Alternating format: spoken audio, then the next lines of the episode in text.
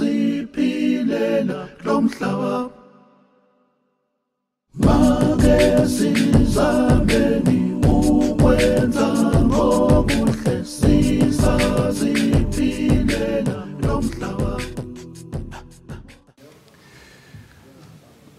Хорошо, займите свои места, мы начинаем наши дебаты по воле Господа.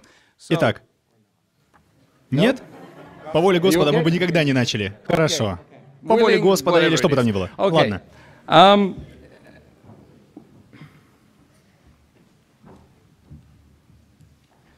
Открою дебаты восхвалением Господа, сострадательного и милосердного. Саламу алейкум, мир всем присутствующим. Мархаба, добро пожаловать. И большое спасибо, что пришли. И я надеюсь, что это будут плодотворные дебаты между двумя уважаемыми ораторами, которых вы видите по обе стороны от меня. Вот ради чего мы здесь. Ради дебатов, ради открытого обсуждения, ради, ну знаете, честного разговора друг с другом. Вот зачем мы здесь. Верно? Верно? Вы согласны с этим? Вы с этим согласны? Хорошо, отлично. Сегодня у нас многообещающие дебаты, хорошо? По вопросу «Ислам или атеизм?» Хорошо? В чем больше смысла? И они проходят не в вакууме и не среди каких-нибудь квантовых частиц, нет.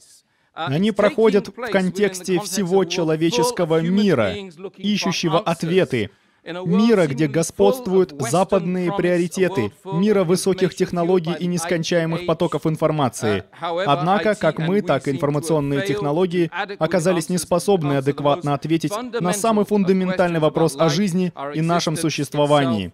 Конечно же, это и есть тот самый вопрос, на который мы будем отвечать сегодня вечером в этой лондонской аудитории. Я, признаюсь, провел существенную часть своей жизни, спрашивая себя, почему я здесь? Кто создал меня? Есть ли у меня предназначение, понимаете? Можем ли мы с какой-либо уверенностью ответить на эти вопросы? Однажды я спросил епископа, какова цель жизни? И он сказал мне, пойди учиться на теолога, получи степень. И я не призываю вас к тому же, не говорю получать ученых степеней в теологии. Я прошу вас присутствовать здесь, на двухчасовых дебатах между двумя уважаемыми гостями. Ну и что, помог вам епископ? Ну, знаете, надеюсь, вы мне поможете. Конечно же. Да, кстати, он так и не ответил. Да, ну естественно. Но это другой вопрос. Но что, конечно же, мы можем сделать, чтобы составить наше мнение по сегодняшней теме, это использовать наш разум, наш интеллект, и хорошим подспорьем будет непредвзятость. Мусульманин вы или христианин, кем бы вы ни были, во что бы вы ни верили, мы должны непредвзято рассматривать любой вопрос. Мы должны быть откровенны, и действительно, это я жду этого от вас, и, конечно, от себя самого. Потому что не просто быть ирландцем, бывшим ирландским католиком. Ага, бывшим, значит. Да, бывшим. А я не знал, что в католичестве разрешено отречение. О, ну знаете ли. Это другая история. Этим вечером две крупнейшие системы убеждений, если вам так нравится, один на один будут пытаться доказать свою правоту. И неважно, на чьей стороне вы находитесь, к концу вечера вы будете знать больше об атеизме, исламе и, надеюсь, взглядах на мир, которые они предлагают. За этим мы здесь. И сегодня... То есть, ну как же сегодня все будет происходить, верно? Ну, каждому из выступающих мы дадим по 25 минут, хотя мне тут говорят, что это время может измениться, окей? И далее они вернутся за трибуну минут на 10, а затем, ну, знаете, где-то минуты на 3. Но тут тоже могут быть изменения, профессор. Так? А после этого будет, знаете, перекрестный огонь. Только без оружия, ничего огнестрельного в ход пускать нельзя, ладно? Хорошо? Хотя я признаю, слова могут быть опаснее ядерного оружия. Также нужно сказать, что вы, уважаемые зрители, получите возможность задать вопросы или сделать замечания, желательно по теме. Хорошо? только по теме, о которой мы говорим. И далее последуют двухминутные завершающие выступления, небольшие итоговые речи, после чего мы все пойдем домой. К 10 часам должны управиться. Я прошу аудиторию не прерывать ораторов, быть вежливыми, а также слушать друг друга. Нам не нужны кровь или ссоры, верно же? И я уверен, что вы, ребята, вы понимаете, почему я это говорю. Так, сегодня наш первый оратор. Вы договорились заранее? Нет, мне просто так сказали. Ладно, хорошо. Может, вы хотите быть первым? Да мне все равно. Мне сказали, я буду вторым. Что ж, первым выступит наш брат. Я имею в виду брат, то есть такой же человек, как и вы. Вы тоже мой брат, но он мне еще и брат по вере. Хорошо. Ладно, хорошо. А что вы сказали? Это значит, Бог велик. А, хорошо. Ну что ж, ну он не настолько велик, так что все нормально. Хамза Андреас Tzortsis. Конечно же, на самом деле он грек, не пакистанец. Пожалуйста, ну знаете, на самом деле он, хотя он похож немножко на пакистанца, но это не важно. Он студент организации «Исламская мысль», лектор, сотрудник Академии исламского образования и исследований, и без дальнейших церемоний я вызываю его для выступления.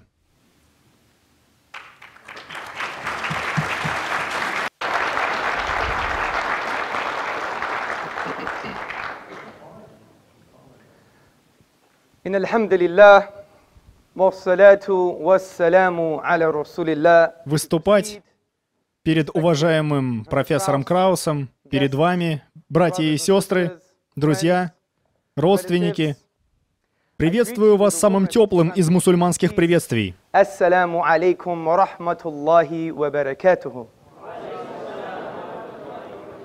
Что по сути значит «пусть мир и благословение Господа будет с вами». Сегодняшний вопрос «Ислам или атеизм? В чем больше смысла?»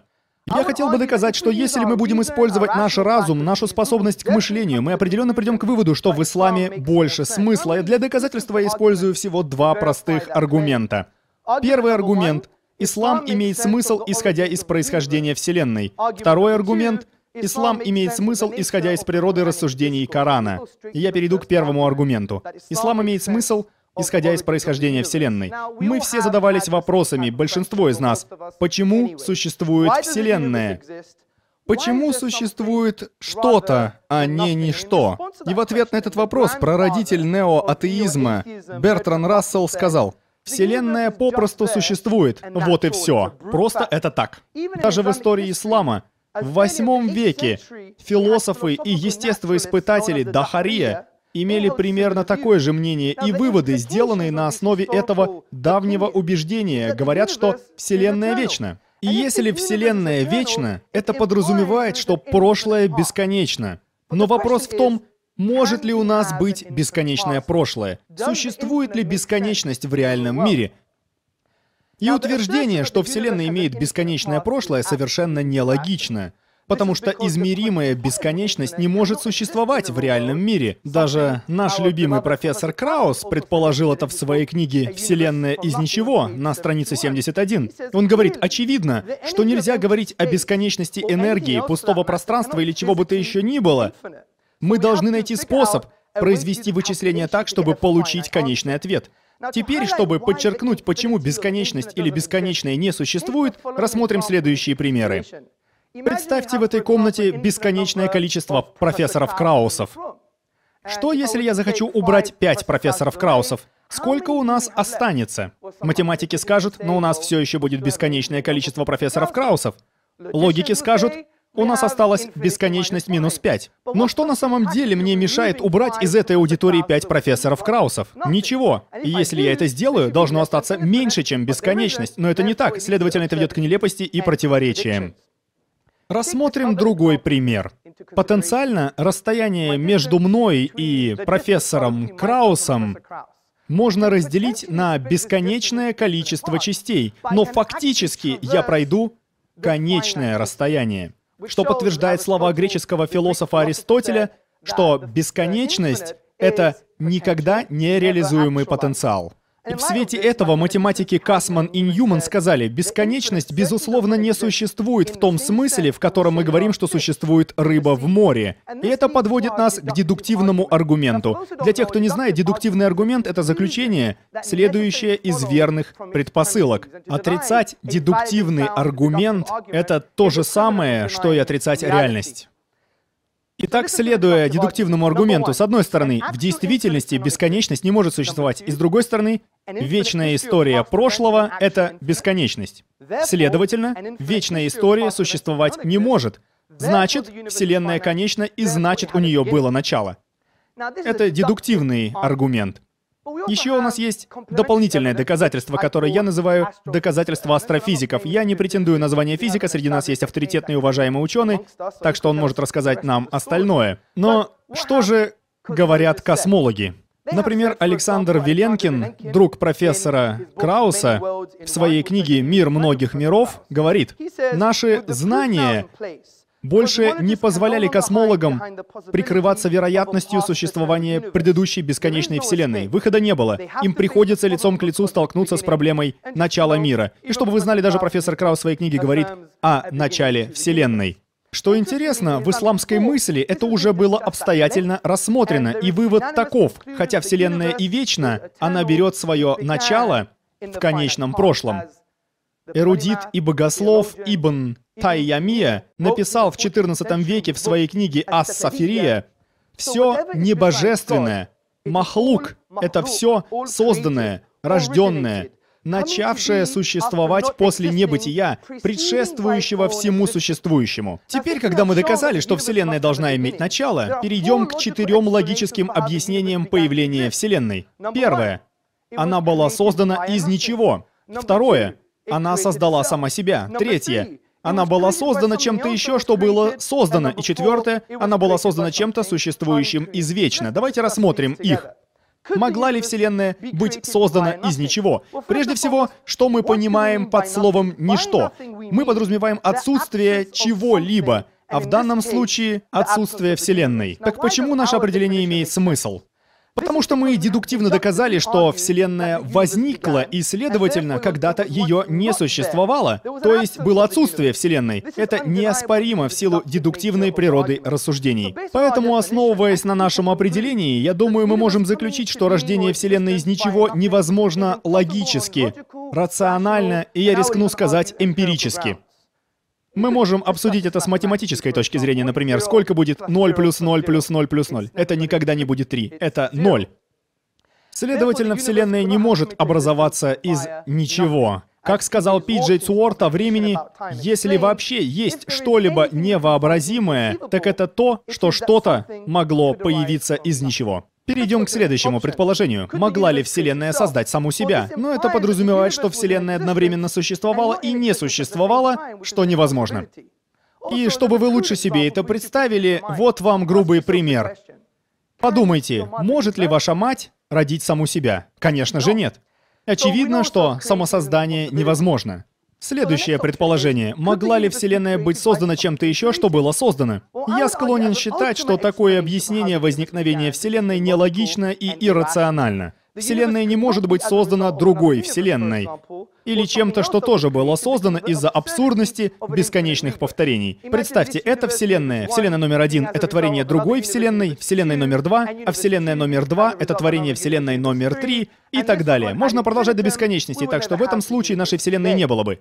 Исламский философ и мыслитель доктор Джафар Идрис подводит итог таким размышлениям. Он говорит, следовательно, не было бы последовательности разных причин, а только череда несуществований. Но факт в том, что Вселенная существует. Следовательно, действительной причины нет среди перечисленных. В силу сказанного, я утверждаю, что последнее предположение, что Вселенная была создана чем-то существующим извечно, это самое здравое объяснение. И философ Абрахам Варгас в дополнение к книге профессора Энтони Флю «Бог есть» поясняет такое заключение в простой, но убедительной форме. Он пишет, «Так, теисты и атеисты могут сойтись в одном. Если что-либо существует, то что-то должно этому предшествовать, что-то, что существовало всегда. И как же появилось это вечное существование? Ответ таков, оно всегда существовало. Выбирайте, Бог или Вселенная. Что-то существовало всегда. Мы доказали, что Вселенная не могла существовать всегда. Это означает, что Бог существует. Это не значит, что существует Аллах, Будда, Иисус или Яхве. Это, конечно же, не был вывод. Это прыжок веры. Дальнейшее оставим на усмотрение атеистов. Я пытаюсь доказать, что если бы мы продолжили наши здравые рассуждения, используя наш акл, акл означает интеллект на арабском. Коран говорит: используйте свой разум. Если мы продолжим использовать наш ум, наш разум, мы придем к довольно мудрым заключениям. Во-первых, этот Создатель должен быть вечен, так как сам он никем не создан. Во-вторых, он должен быть надмирен, как сказал Ибн Тайми, еще в XIV веке, философ и теолог, он сказал, должен быть отличен от Вселенной и не совпадать с ней. Например, если бы я создал эту трибуну, стал ли бы я ей? Нет. И в-третьих, этот извечный Творец должен иметь волю, потому что если он существовал вечно и создал эту Вселенную, он должен был решить создать Вселенную. Этот выбор говорит о наличии воли, а наличие воли указывает на то, что он может влиять на разумные существа во Вселенной. В-четвертых, он должен быть всемогущим. Он, например, создал атом. Если расщепить атом, спросите у профессора Крауса, что случится. И в-пятых, он должен быть всеведущим. Если он вечен и установил законы, например, закон гравитации, это делает его законодателем. И из этого мы можем сделать вывод, что он бесконечно знающий или бесконечно умен, потому что он вечен и установил законы Вселенной. И, наконец, он должен быть единственным. Если мы используем рациональный принцип бритвы Оккама, этот метод, кстати, многие не понимают. Когда я читал книгу профессора Крауса, мне показалось, что он тоже не понимает метод бритвы Оккама. Но позже обсудим. Кстати, бритва Оккама касается не физических причин, как это было неверно истолковано профессором Краусом. По существу, бритва Оккама предписывает склоняться к простому объяснению, но в то же время самому полному. И что же это значит? Это значит, что объяснение должно быть всеобъемлющим и понятным, потому что оно может быть комплексным и отвечать на большинство вопросов. И согласно этому принципу, божество должно быть одно. Тому, что Создатель должен быть один, есть очень простое подтверждение. Если бы их было 2, 3 или 4, все сразу усложнилось бы. И не отвечала бы на все вопросы, а наоборот порождала бы больше вопросов, чем ответов. Например, каким образом 2, 3, 4 Творца существуют вечно и одновременно? Это бессмысленно. И мы можем сделать такое же заключение, какое сделано в Коране 14 столетий назад. А именно, что есть один Создатель, он уникален и он велик.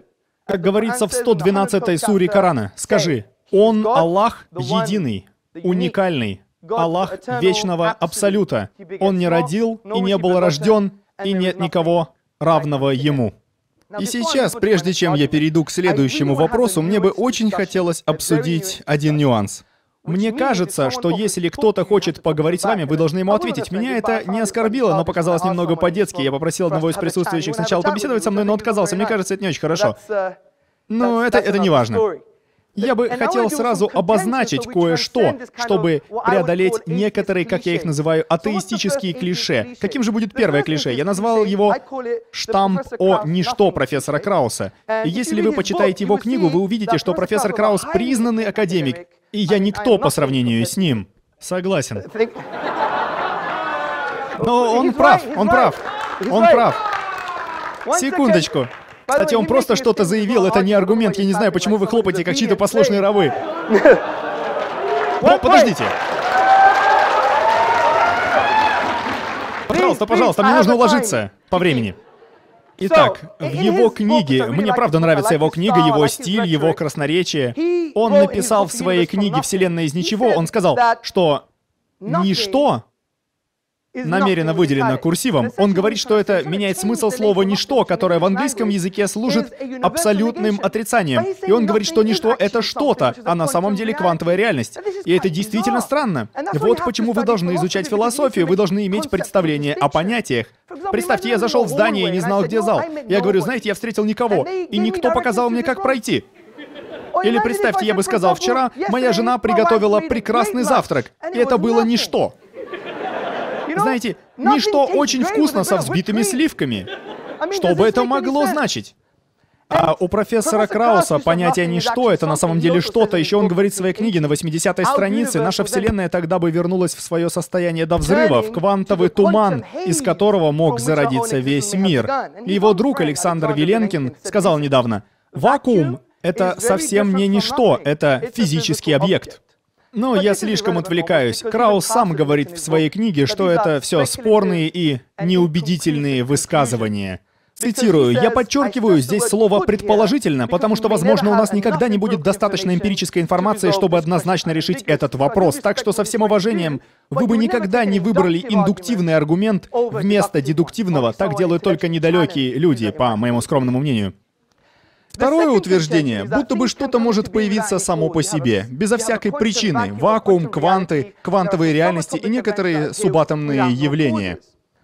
Его легко опровергнуть наличием чувств и определенными доказательствами. И я приведу пример. Можно определить порядок получения некоторых ощущений. Вот смотрите, я вижу этого красивого молодого человека, оператора, стену. Могу посмотреть на них и в обратном порядке. Но, например, если моя жена начнет спускаться вниз к нам, я в любом случае увижу ее лицо раньше, чем спину. Этот порядок изменить нельзя. И сам факт того, что я знаю, что могу устанавливать и менять порядок в каких-то случаях, а в каких-то нет, означает, что в нас изначально заложена идея причинности и взаимосвязи вещей. И отрицание того, что основано на эмпиризме и эмпирической реальности, равносильно отрицанию самого восприятия. Это все равно, что выстрелить себе в ногу. Вот почему философ Джон Каттингем в своем труде «Рационализм» говорит, «Правил установки порядка не существовало бы, если бы не было закона, который их устанавливает так, а не иначе». Сам факт восприятия внешнего события подразумевает наличие и понимание факта причинности. Ну, и достаточно о клише. Поговорим теперь о сущности Корана. Итак, текст Корана и восточными, и западными учеными-богословами характеризуется как глубокий и пронзительный, достигающий самой души человека. Естественно, в хорошем смысле. Коран ищет положительного диалога с вашим разумом, вашим мировоззрением, и делает это, задавая вопросы. Неужели они не размышляли о самих себе? Он ставит вопросы о значении нашей психологии, физиологии и даже о понятии сознания. Вот почему профессор философии Шахбир Ахтар в своем труде «Коран в светской жизни и философии ислама», трактуя то, что написано в Коране, пишет: «Вся безупречная гармония природы и все безграничные возможности человеческого окружения со всеми тонкими и сложными принципами взаимодействия несут на себе отпечаток божественного. Сущее — это код, шифр, посланный нам для постепенной разгадки и приближения к горизонтам, за которыми лежит высший порядок». Вы, конечно, можете подумать, что такое утверждение для книги 7-го столетия звучит достаточно громко, но это еще не все. Коран задает такие вопросы всему человечеству. В Коране говорится: «И если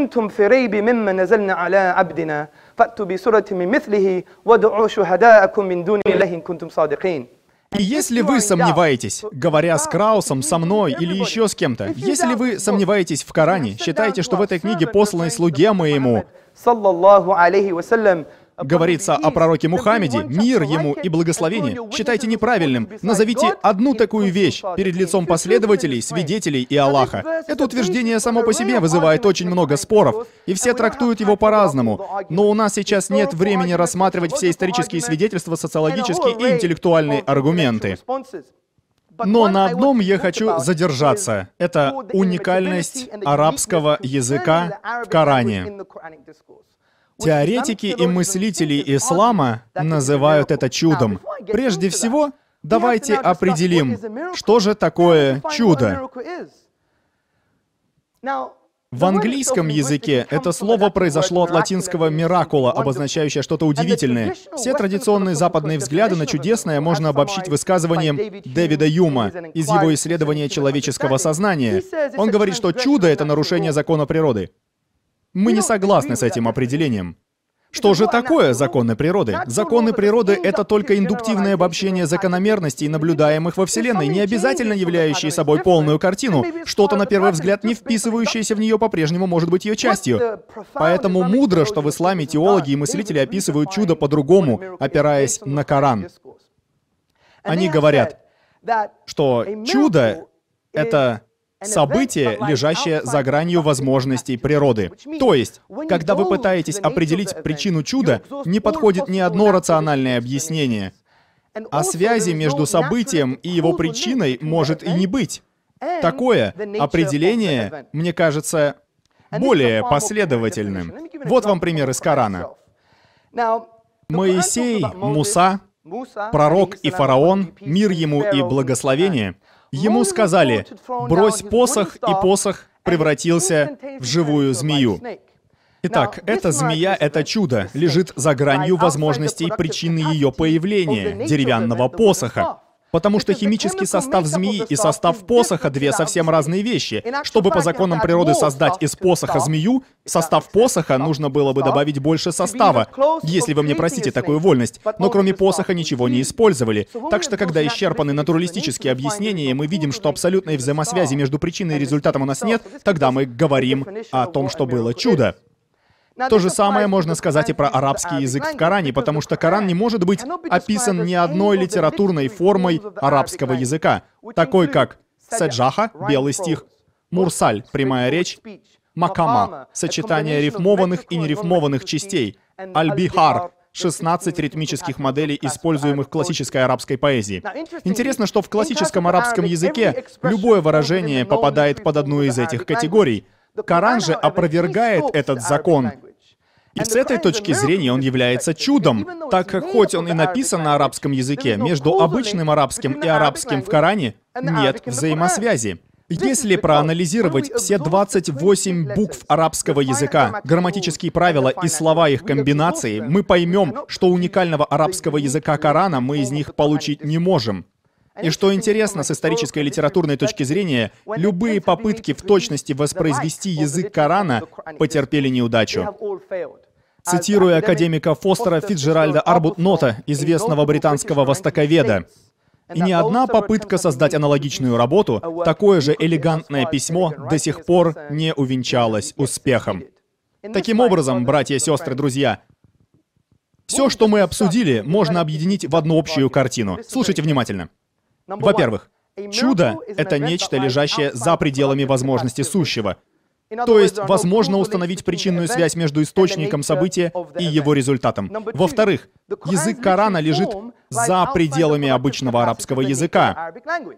Его литературную форму нельзя разобрать и пояснить, пользуясь обычными правилами арабского языка. Таким образом, Коран — это чудо. Профессор университета Дьюка Брюс Лоуренс пишет в своей книге «Коран-биография» на 8-й странице: как реальное знание, стихи Корана — это воплощение неопровержимой правды. Они пронизаны смыслом, лежащим в пределах смысла, светом на свете, чудом за чудом. Итак, у нас есть два ключевых дедуктивных аргумента, не индуктивных. И чтобы оспорить дедуктивный аргумент, надо прежде всего оспорить его предпосылки. Надеюсь, профессор Краус сможет это сделать. Давайте рассмотрим некоторые контраргументы. Например, Шекспир. Он ведь тоже уникален? Но это очень слабый аргумент.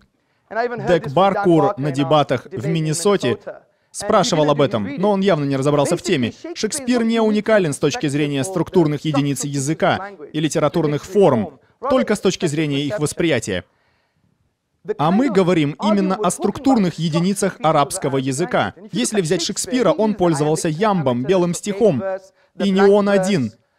Прошу заметить, что множество английских писателей делали то же самое. В Оксфордском национальном биографическом словаре вы можете прочитать, что Шекспира сравнивают с Фрэнсисом Бамонтом, Джоном Флетчером и другими драматургами, так что его язык не уникален, не неповторим с рассматриваемой нами точки зрения. И последний контраргумент: «Я же не араб, откуда я могу знать?» Давайте применим здесь прием рациональной дедукции. Рациональная дедукция заключается в том, что мы возьмем правдивое общее заключение и будем делать из него выводы. Я думаю, никто не будет оспаривать подлинное и правдивое утверждение, сделанное знаменитой Академией.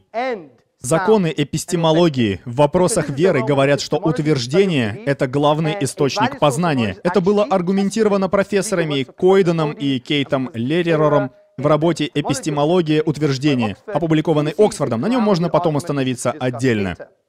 Что важно сейчас, это подлинное и правдивое утверждение. Никто не смог воспроизвести язык Корана и его литературную форму. Если это правда, логический вывод может сделать кто угодно, даже не зная ни буквы арабского. Кто же автор Корана? Араб или не араб? Мухаммед, мир ему и благословение, или нечто высшее? Мы знаем, что это не мог быть араб, потому что никто из них не мог писать, также включая мудрейших своего времени. Мы знаем, что это не мог быть не араб, потому что надо знать арабский. Мы знаем, что это не мог быть Мухаммед, потому что любую человеческую работу можно воспроизвести. Если есть чертеж, вы можете его скопировать. Посмотрите на репродукции работ Пикассо или Мане, например. Таким образом, автором Корана является нечто высшее. Итак, с этой точки зрения, мы заранее разобрали некоторые старые штампы, чтобы они не отвлекали нас от честной и прямой дискуссии. Я надеюсь, что дискуссия с профессором Краусом будет именно такой, и я очень уважаю его, как и всех вас, хотя, конечно, где-то мы будем друг другу цепляться, но в этом вся суть. Не могу же я дать Краусу вернуться, как он сделал это вначале. Итак, прошу профессора поучаствовать в разборе моих высказываний и их предпосылок, опровергнуть дедуктивные аргументы и желаю ему удачи и Божьей помощи. Спасибо.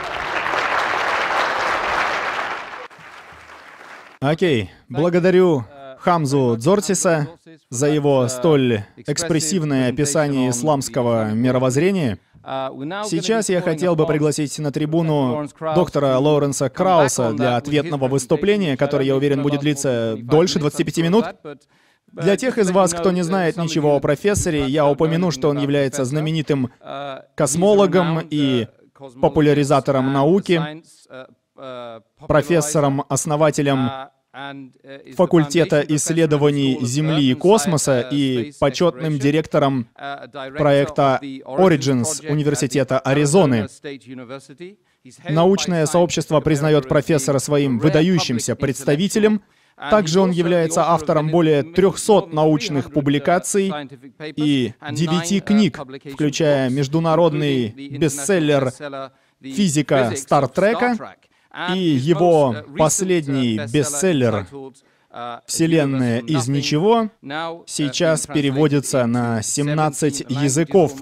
Итак, профессор Краус, я прошу вас к трибуне. Ну, во-первых, я хотел бы поблагодарить людей, позвавших меня сюда. Они были очень любезны со мной и оказали мне редкое для организаторов подобных встреч гостеприимство. Так что огромное спасибо Сабии, с которым я даже не виделся вживую, Абейди и Иси, которые работали со мной, можно сказать, обо мне заботились. Еще раз скажу, я вам очень благодарен. Ко мне отнеслись с уважением и радушием, и я хочу им ответить тем же. Но это не значит, что я буду уважать ваши идеи. Некоторые идеи смехотворны.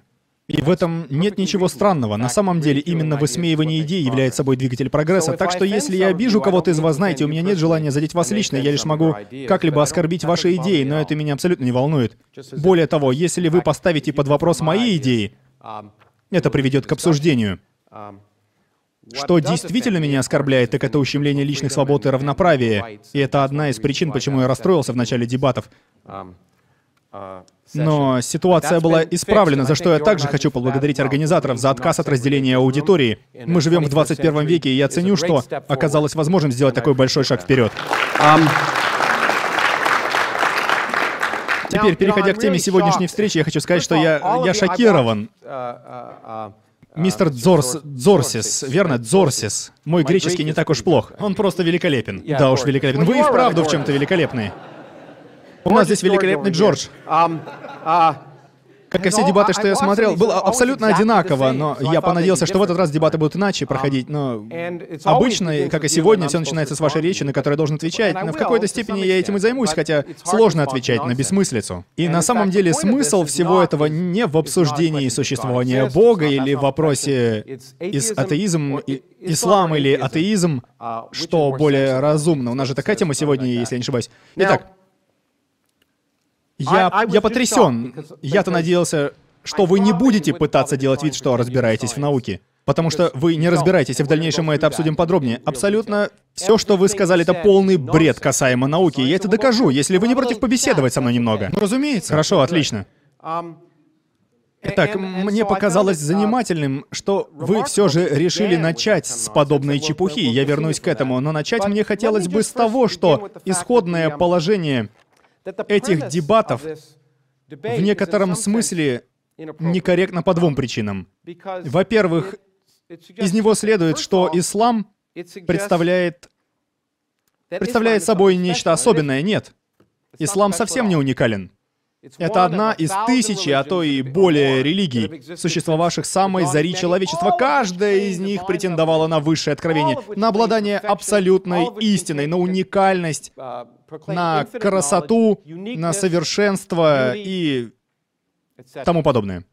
Ислам — обычная религия, как и любая другая. Она ничем не отличается. В исламе, как и в Риг Веде или верованиях древних египтян, утверждается, что Вселенная имела начало, везде одно и то же. Ничего особенного. Проблема в том, что ислам вместе с тысячей других религий делает почти идентичные заявления, которые в то же время противоречат друг другу. Итак, раз утверждение каждой из религий противоречит всем остальным, то могут ли все эти религии быть одновременно правы? Но очевидно, что в лучшем случае только одна из них может быть истинной. Это значит, что априори, я знаю, вы любите это слово, только путаете его с апостериори.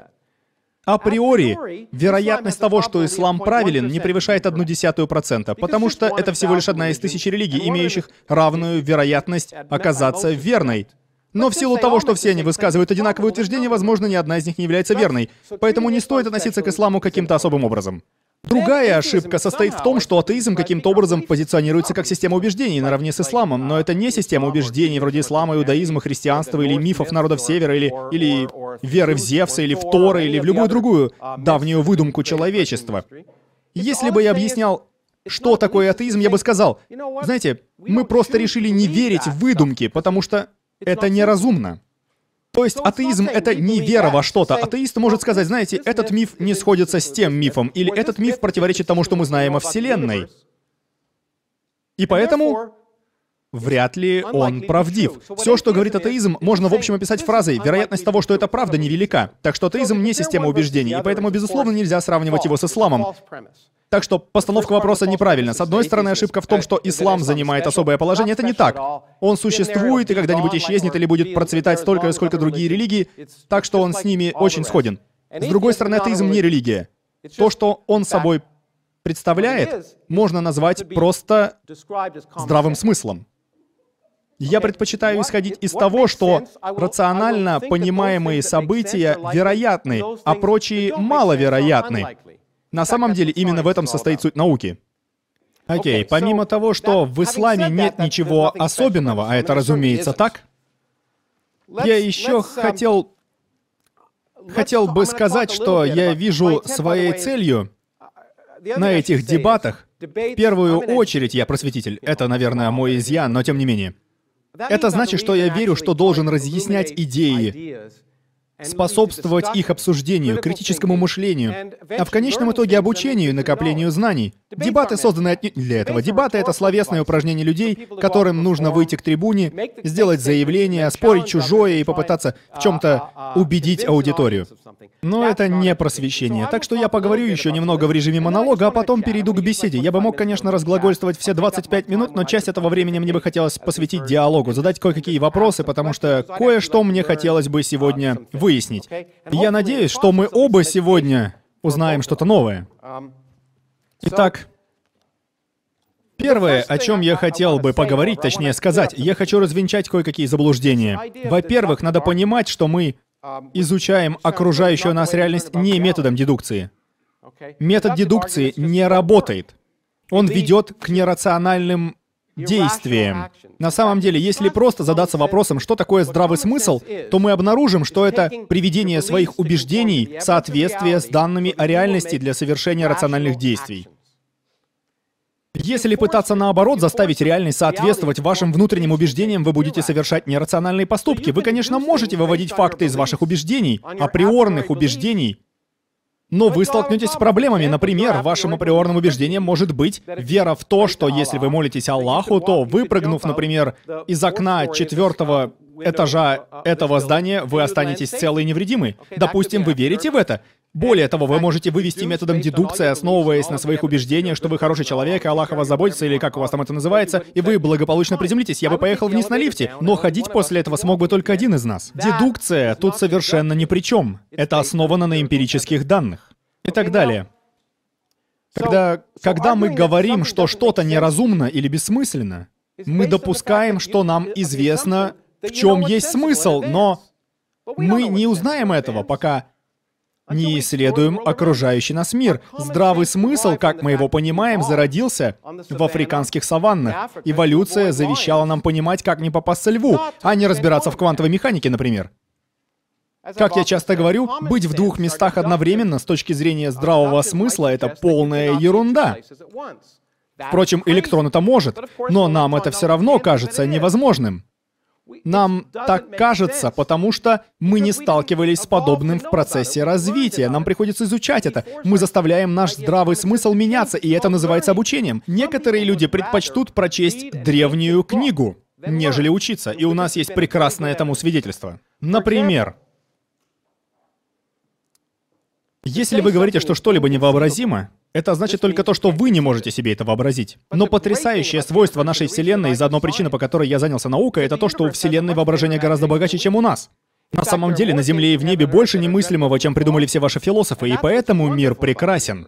Невероятные вещи происходят постоянно. Это раздвигает границы нашего разума. Если мы устанавливаем соответствие между убеждениями и реальностью, тогда можно говорить о здравом смысле. И то, что вы называете атеизмом, это принятие наблюдаемого в реальности. И если что-то противоречит ей или кажется неразумным, я обязан усомниться. Итак, было озвучено много идей, которые великолепный Джордж, нет, мистер Tzortsis.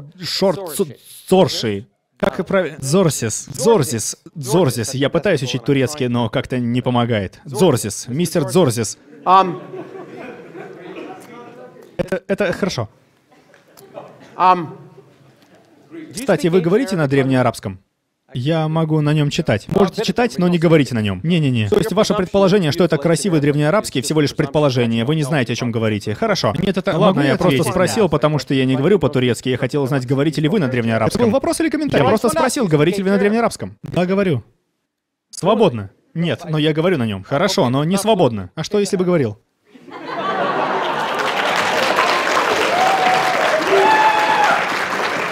Знаете что, еще один язык, на котором вы не говорите, называется язык математики, так что давайте поговорим об этом. И закончим уже с этой бессмыслицей о бесконечности, возьмем что-то материальное. Давайте нарисуем круг и проведем диаметр.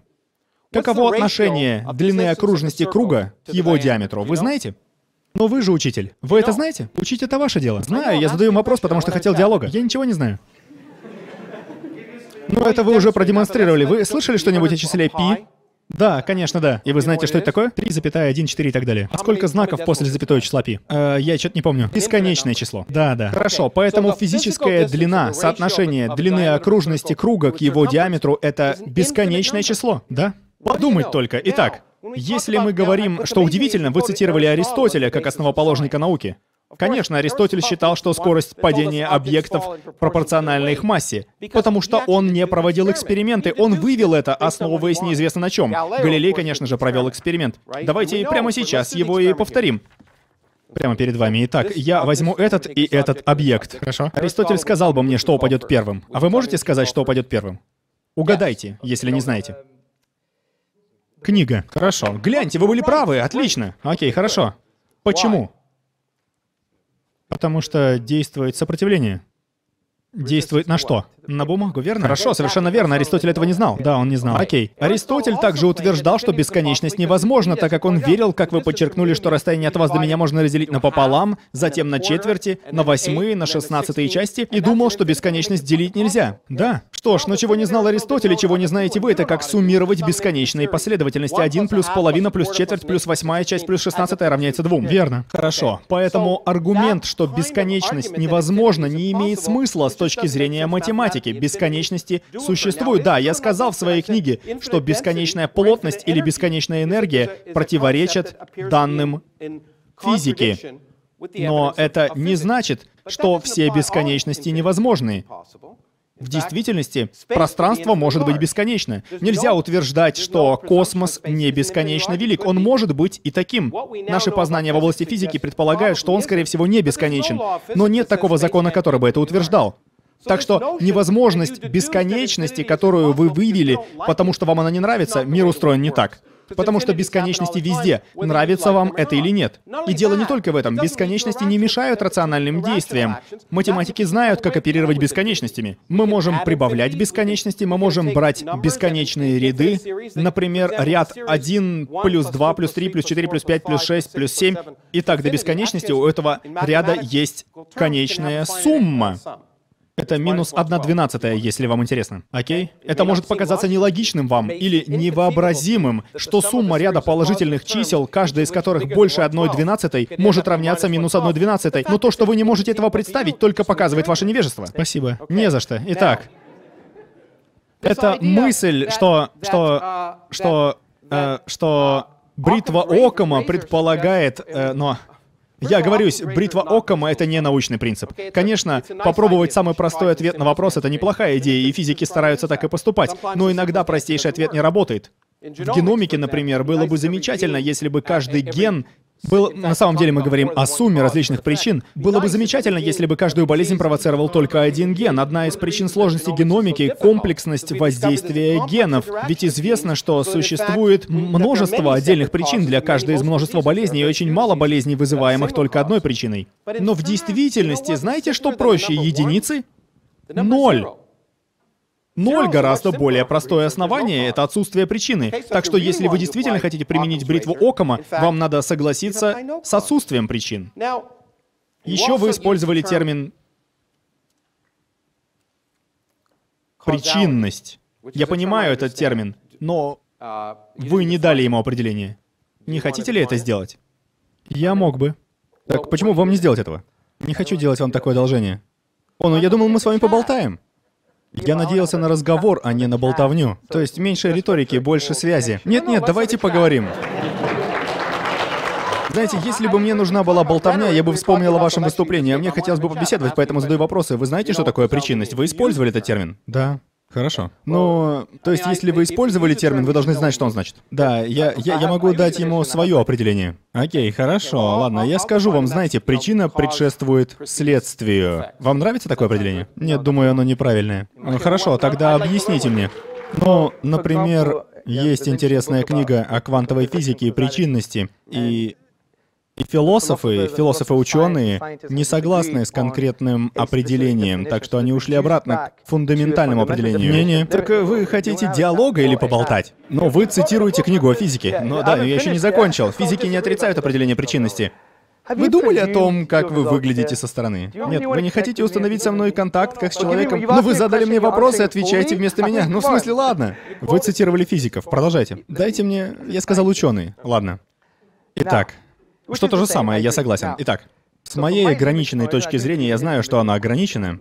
Общая точка зрения заключалась в том, что что-то производит эффект или результат, что также включает так называемую асимметричную спонтанную причинность, где причина существует вневременно, но не внепричинно. Так что есть множество... Что значит вневременно, не внепричинно? Вневременно означает, что это, ну, например, я приведу пример. У нас есть, например, вечный мяч на вечной подушке. Времени не существует, но вы не можете сказать, что вмятина образована не мечом. Так что между ними есть зависимость, но время не рассматривается. Мы могли бы обсуждать причинность до вечера, но знаете ли, это все не так просто, как вы говорите, и не предлагает временную связь, как это вам кажется. Но я думаю, что предполагает. Если вы тщательно поразмыслите об этой ситуации, мяч не образует вмятину на подушке. Вы, кстати, использовали бесконечность, думал, нам нельзя этого делать. Ну да ладно. Это был просто пример. Да, ну хорошо, это был пример, физический пример, который, как вы утверждали, не может существовать. Ну, не суть, вечная тут подушка или нет. Неважно. Да. Хорошо. И там вмятина. Конечно, вмятина. Хорошо. Был там мяч или не было его? Но мой пример не основывался на конечности, он основывался на том, что оба предмета вечны. Но если мяч не на подушке, он же не образует углубление, так ведь? Да, конечно, да. Хорошо. Так его все-таки положили на подушку или нет? Это не относится к примеру. Вы искажаете мой пример. Нет, я пытаюсь. Это логически ложно. Поймите, что я пытаюсь сказать. Не, физическая причина имеет физические следствия. Либо мяч на подушке, либо нет. И смысл причинности в том... И интересно то, что... Это, кстати, занимательный для физики вопрос. А что, если не существует момента «до»? Поговорим о космологии, которую вы упоминали, и возьмем для примера общую теорию относительности. Ее уравнений вы наверняка не знаете. И я же сказал, что ничего не знаю. Начнем мы сначала. Мы говорили, точнее вы, очень четко обозначили, что начало Вселенной очень важно. Вы пришли к такому выводу методом дедукции, но на самом деле дедукция тут ни при чем.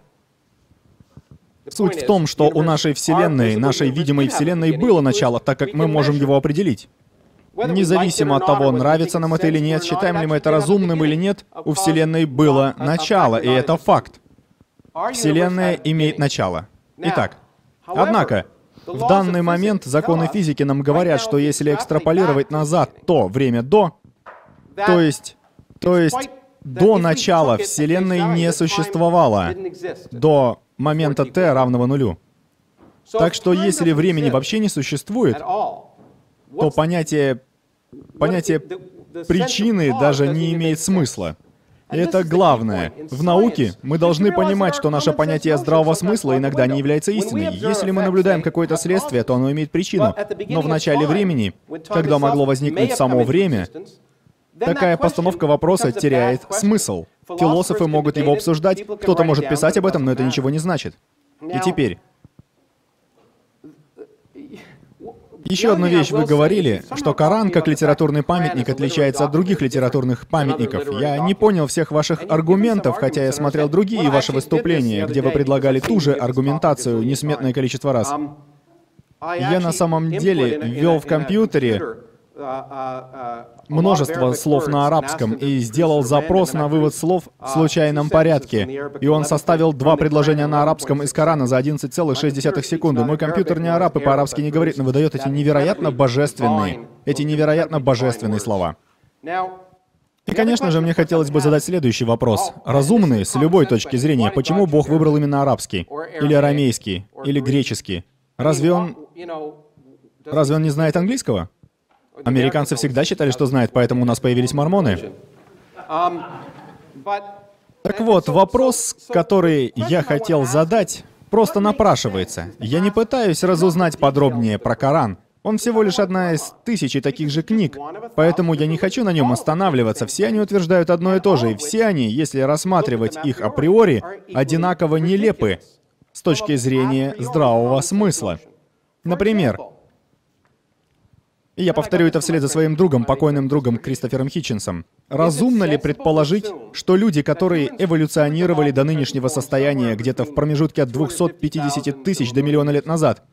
Так вот, у вас есть Бог, который создал Вселенную, и жизнь эволюционировала в течение 4,5 миллиарда лет, а потом Homo sapiens эволюционировал и жил в ужасных условиях в течение 250 тысяч лет.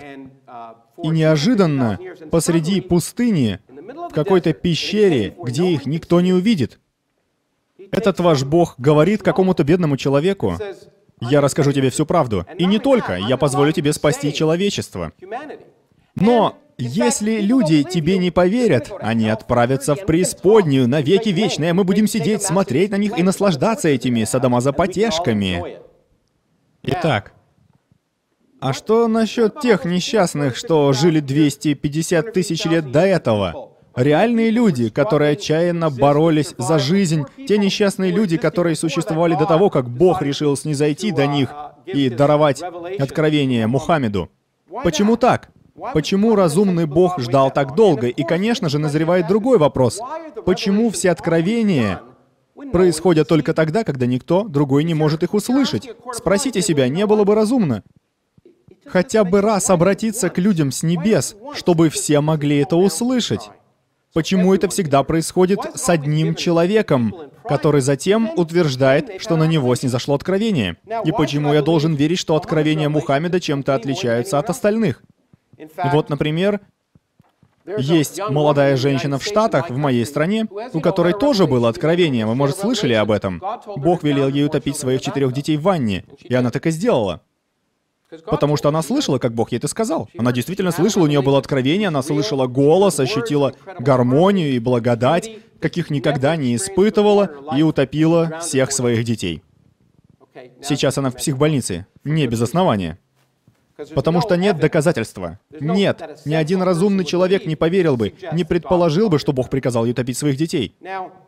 Теперь позвольте мне спросить, как вы думаете, нужно ли соблюдать законы шариата? Но это зависит от того, что вы понимаете под законами шариата. Вы знаете что-нибудь о законах шариата? Я как раз это хотел спросить у вас. Я вам расскажу в следующем раунде. Окей, хорошо. Считаете ли вы, например, что нужно наказывать богохульников? В смысле богохульников? Ну, предположим, если я скажу, ну давайте представим, что кто-то женился на 9-летней девочке, и я назвал его педофилом. А этот человек считается пророком. Богохульство ли это, и должно ли это наказываться? Ну, я думаю, вам для начала нужно много что узнать. Нет, я не говорю, что это случалось. Но представьте, что я бы сказал такое. Должен ли я быть наказан? На справедливом суде была бы какая-то форма наказания, да. Хорошо. А если бы я публично подверг сомнению существование Бога, говорил бы публично, проповедовал, что Бога не существует. Это достойно наказания? Этот вопрос рассматривался на протяжении всей истории. Я даже упоминал Дахария 8-го столетия. Ну, допустим, я скажу, что Аллах — это не Бог, а Тор — это Бог. И люди должны поклоняться Тору. Это не богохульство? Ну, это было бы неправильно и по-детски, но состоялось бы обсуждение. Но ведь это богохульство предполагать, что Мухаммед не пророк. Ну, с исламской точки зрения, да, но надо понимать разницу между интеллектуальной беседой и намеренной грубостью. Мы открыты для обсуждения такого, как вот эти дебаты. Но вы сказали, что меня стоит наказать, если я предположу, что Мухаммед приставал к детям. Не, я этого не говорил. Вы этого не говорили? Я имею в виду, что по исламским законам, если бы вы сказали нечто подобное, вы бы попали на суд в определенных условиях, и меня бы наказали. Может быть, последует наказание, но вообще говоря, скорее образовательные и воспитательные меры, нежели... Но должно ли быть наказание, о чем я вас и спрашиваю? А, вы спрашиваете меня? Да. Да, я думаю, мы должны следовать законам, конечно. То есть за это нужно наказывать. Я думаю, должно быть наказание, если вы намеренно стараетесь навредить. За выражение сомнений на публике. Но шутки могут быть и безобидными. За обсуждение или высмеивание на публике. То есть... Не, есть разница, не перевирайте мои слова. Ладно, давайте возьмем более понятное. Вы перевираете мои слова. Предположим, вы гомосексуалист. Предположим. И вы занимались сексом с другим гомосексуалистом. Должно ли это наказываться? На личные дела закон шариата не распространяется. Если бы они это делали на публике, чего не делают даже у вас, это уже другой вопрос. Где этого у нас?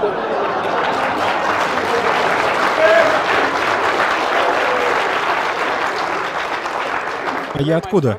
Откуда я? Вы из Соединенных Штатов Америки. Понятно. И это не происходит даже у нас. Но это грубо. Но в любом случае. А что в этом грубого?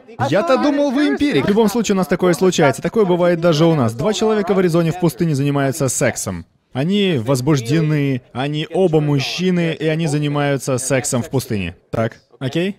Это наказуемо? Если никого нет в пустыне, то нет. Ладно, можно еще спросить. Гомосексуальность — это неправильно? В исламской традиции это грех. Окей. Вот и поэтому я считаю, что здравый смысл должен вам подсказывать, что ислам, как и множество других религий, далеко не соответствует здравому смыслу, потому что гомосексуальность абсолютно нормальна. Это естественно почти для всех животных. Она встречается почти в 10% случаев. Окей? И есть даже эволюционные предпосылки для гомосексуальности, так что в этом смысле нет причины для того, чтобы Бог, который считает это грехом, сделал бы ее естественной для 10% существ. Я не думаю, что овца, кстати, 10% овец находятся в долгосрочных гомосексуальных отношениях. Почему Бог, который думал, что это грех, создал овцу, у которой нет души, которая не может думать об этом, сделал ее гомосексуальной? Это бессмысленно, и это нужно обсуждать. И единственный способ обнаружить бессмысленность — посмотреть на мир вокруг нас, без дедукции, не слушая слова каких-то невежд и крестьян Железного века, которые даже не знали, что Земля движется вокруг Солнца. Обрести мудрость и познание можно только изучая окружающий мир, и не стоит внимать мудрости людей, которые понятия не имели, как устроен наш мир. Спасибо.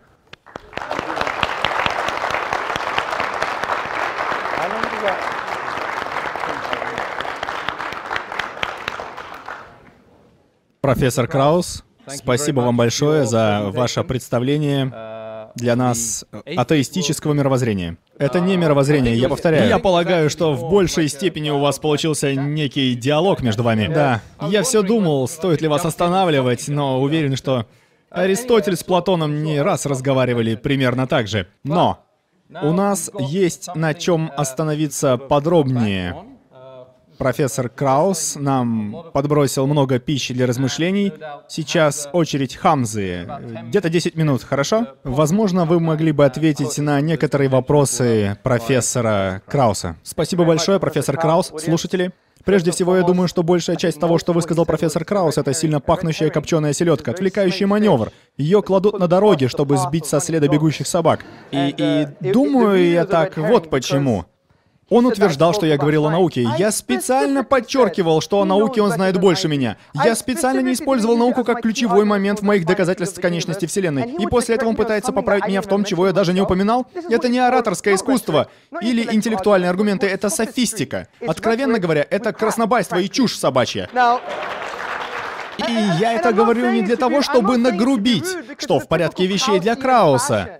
Это в его стиле сначала попытаться завоевать аудиторию всякими шуточками. Представьте, если бы я делал что-то подобное во время одной из межконфессиональных дискуссий. Представьте, я бы вошел в еврейский храм или в полную аудиторию и сказал бы, я буду с вами спорить безо всякого уважения к вашим традициям. Это толерантность? Это так вы разговариваете с другими людьми, отвергая их традиции? Но он даже не спросил, зачем нам это все нужно. Это очередная уловка.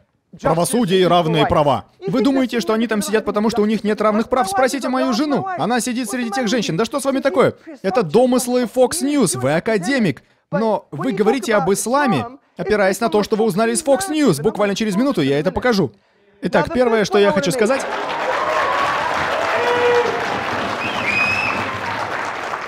Вы использовали слово «априори» более 3 раз, но вы отрицаете дедуктивный метод мышления. Разве априори не означает дедуктивное суждение? Вы пытаетесь усидеть на 2 стульях. Я пытаюсь разговаривать на вашем уровне. Это первое. Второе, что я хотел бы сказать. Надо бы мне успокоиться. Второе, о чем мне бы хотелось сказать... Мы не отвергаем индуктивные аргументы. Конечно, нет. Вы знаете, откуда взялись индуктивный метод и научный метод, сэр? Вы знаете, откуда они произошли? Я знаю, существует замечательная научная математическая традиция в арабском мире, если это вы имеете в виду. Я хочу сказать об Аль-Хайтаме и его книге по оптике. Именно. Прочитайте работы Дэвида Лимберга и других, историю, философию и науки. И это все пришло из ислама. Вы знаете почему? Потому что ислам не отрицает. Они пришли из арабского мира, не из ислама. Позвольте мне процитировать, Окей? Разве вы не видели, вот эмпирика, создание такое, как верблюд, и как его сотворили? Это было основой и поэтичным обоснованием для всего научного метода. Как мусульмане, мы идем туда, куда нас ведет наука, но мы не глупы. Надо понимать, что дедуктивные аргументы всегда верны. Вы хотели обсудить мои доводы. Вы должны были оспорить предпосылки, чего вы не сделали. Вы просто решили поговорить о бесконечности, круге и окружностях. Я знал, что вы так поступите, потому что все это математика. Вы помните, что я сказал? Но вообще-то это физический круг. Да, но не перебивайте. Не перебивайте. Я говорил об измеримой бесконечности. Измеримая бесконечность не может существовать в реальном мире, с чем вы и согласились. Секундочку. И я не говорил, что невозможны качественные бесконечности. Они могут существовать, как признано математиками. Да, но где же там бесконечность? Это длина. Как вы считаете, длина — это физическая величина? Да, длина — это физическая величина. Да, это так. Хорошо. Есть длина вот этого и длина вот этого. Окей? И отношение этих двух длин дает нам бесконечное число. Ну, конечно, это так. Окей. Но какова эта длина? Какова эта длина? 1. Это длина 1. 1 Краус. А вот это пи Краусов. А вы можете... Секундочку. Вы можете измерить прямую линию? И можете ли вы измерить окружность? Да или нет? Могу. Значит, они измеримы. Да? О чем вы здесь говорите, это математика, у которой есть аксиомы, правила, и они имеют смысл. Я не отрицаю этого. Я согласен с вашей книгой, где вы пишете, что с количественной дискретной точки зрения нельзя получить бесконечность. Вот что я пытаюсь вам объяснить. Отдельно? Отдельные части. Я не говорил, что есть только такой вариант, но это же ваше предположение. Но это ваше предположение. Нет, я сказал, вы высказали свое предположение. Fox News, между прочим. О, нет. И вы думаете, что у вас есть ответы. Я ограничен во времени, дайте мне закончить. Я могу научить вас разным вычислениям, Ньютон давно их провел. Да, я знаю, но вычисления основываются на аксиомах и правилах математики. Это объясняет, как все работает. Да. Так, ладно, дайте мне высказать мысль. Итак, первое. О, Господи. Окей, потом вы говорили, что ноль — это неизбежный вывод, согласно бритве Оккама, но вы неправильно истолковали саму сущность этого принципа. Бритва Оккама предполагает не только самое простое объяснение, но и самое исчерпывающее. Ноль не дает исчерпывающее объяснение происхождения Вселенной. Ладно, это я потом объясню. Следующее, что я хочу сказать. Вы говорили, например, об аде и правосудии. Посмотрите на всех этих людей, они пойдут в ад. И это очередная уловка. Вы неправильно истолковываете исламскую теологию. У нас очень тонкая теология, сэр. Я думаю, что вам стоило бы, если бы вы были искренни, сказать: знаете, Хамза, я не понимаю этого, я ничего об этом не читал, я просто пытаюсь понять, так как я смотрел видео Кристофера Хитченса, и он для меня авторитет. Я не знаю многого. Вы не могли бы мне объяснить, что именно говорит ислам по этому поводу? Это было бы гораздо лучше, не так ли? Но опять же, когда вы говорите об аде, вы в очередной раз подменяете понятие. Мы верим, что Бог справедлив и милосерден. Никто не станет оспаривать концепцию наказания. Вы же не станете ее оспаривать? Так что, когда речь идет о людях, которые никогда не слышали об исламе, как говорили множество теологов, таких как Ибн Тамир или Аль-Газали, для тех людей будет другой суд. Они пройдут испытание в день суда. Не все так просто. Ладно, гомосексуальность — это грех, но опять же, вы пытаетесь приписать мне не мои слова, и это не очень приятно, это неприятно. Я задавал вопрос, ничего не пытался приписать. Да, но потом вы отвечали сами, что довольно интересно, понимаете? Итак, видите ли, мы не думаем, что гомосексуальные наклонности, подчеркиваю, это греховно. Проявление гомосексуальности на публике — вот в чем грех. Потому что наша вера, наша теология говорит, дайте мне закончить, что у каждого есть набор неких качеств. У нас всех есть набор склонностей. У некоторых есть склонность, знаете, к полигамии, например. У других могут быть какие-то негативные наклонности, которые запретные. Это могут быть самые разнообразные склонности. Но мы верим, что все они даны нам свыше. И согласно нашей философии, какие бы они ни были, какие бы склонности мы бы ни имели, мы должны использовать наш разум, чтобы понять божественную правду, чтобы постичь, чего Творец от нас ждет, потому что Бог знает меня лучше, чем я сам, и Он бы сказал: да, у тебя есть определенные склонности, но ты обязан обтесать их, держать их под контролем. Мы считаем, что нельзя слепо поддаваться своим наклонностям, своей животной природе, что бы это ни было, гетеросексуальность или гомосексуальность. И, кстати, нагрубить своей матери — это не меньший грех, чем гомосексуальность. Так что я пытаюсь вам объяснить, что мы не осуждаем людей. Не говорим «убить тебя мало». Для нас ценен любой человек. Мы знаем, что у каждого свои духовные нужды, но мы не придумываем себе религию. Мы не будем следовать религии Крауса, что бы он ни говорил. Мы будем следовать божественной правде и признаем, что гомосексуальность — это грех для мусульман такой же, как употреблять алкоголь или приносить вред другим людям. Даже если у меня есть склонность к насилию, я мастер боевых искусств. Если мне хочется калечить людей, значит ли это, что Бог был неправ, дав мне эту склонность? Конечно, нет. Однако, я все еще стараюсь вспомнить те контраргументы, которые вы выдвинули против моих доводов. У вас не было доводов, так что контраргументов у меня тоже не было. Да нет, были, просто вы... Хорошо, слушайте, вы сказали, бесконечности не существует, но она существует, вот и все. Вы не... Нет, я сказал, что измеримые бесконечности не существуют. Я согласен, что бесконечности существуют, не перевирайте мои слова. Что я пытаюсь сказать? У нас есть дедуктивный аргумент в пользу конечной Вселенной. Если она конечна, значит, она когда-то возникла. Если она возникла, то, возможно, какие-то логические построения. Пожалуйста, примите во внимание эти построения. Если нет, то это все равно, что вы пришли бы ко мне домой за чашкой кофе, я бы говорил с вами, а вы с окном.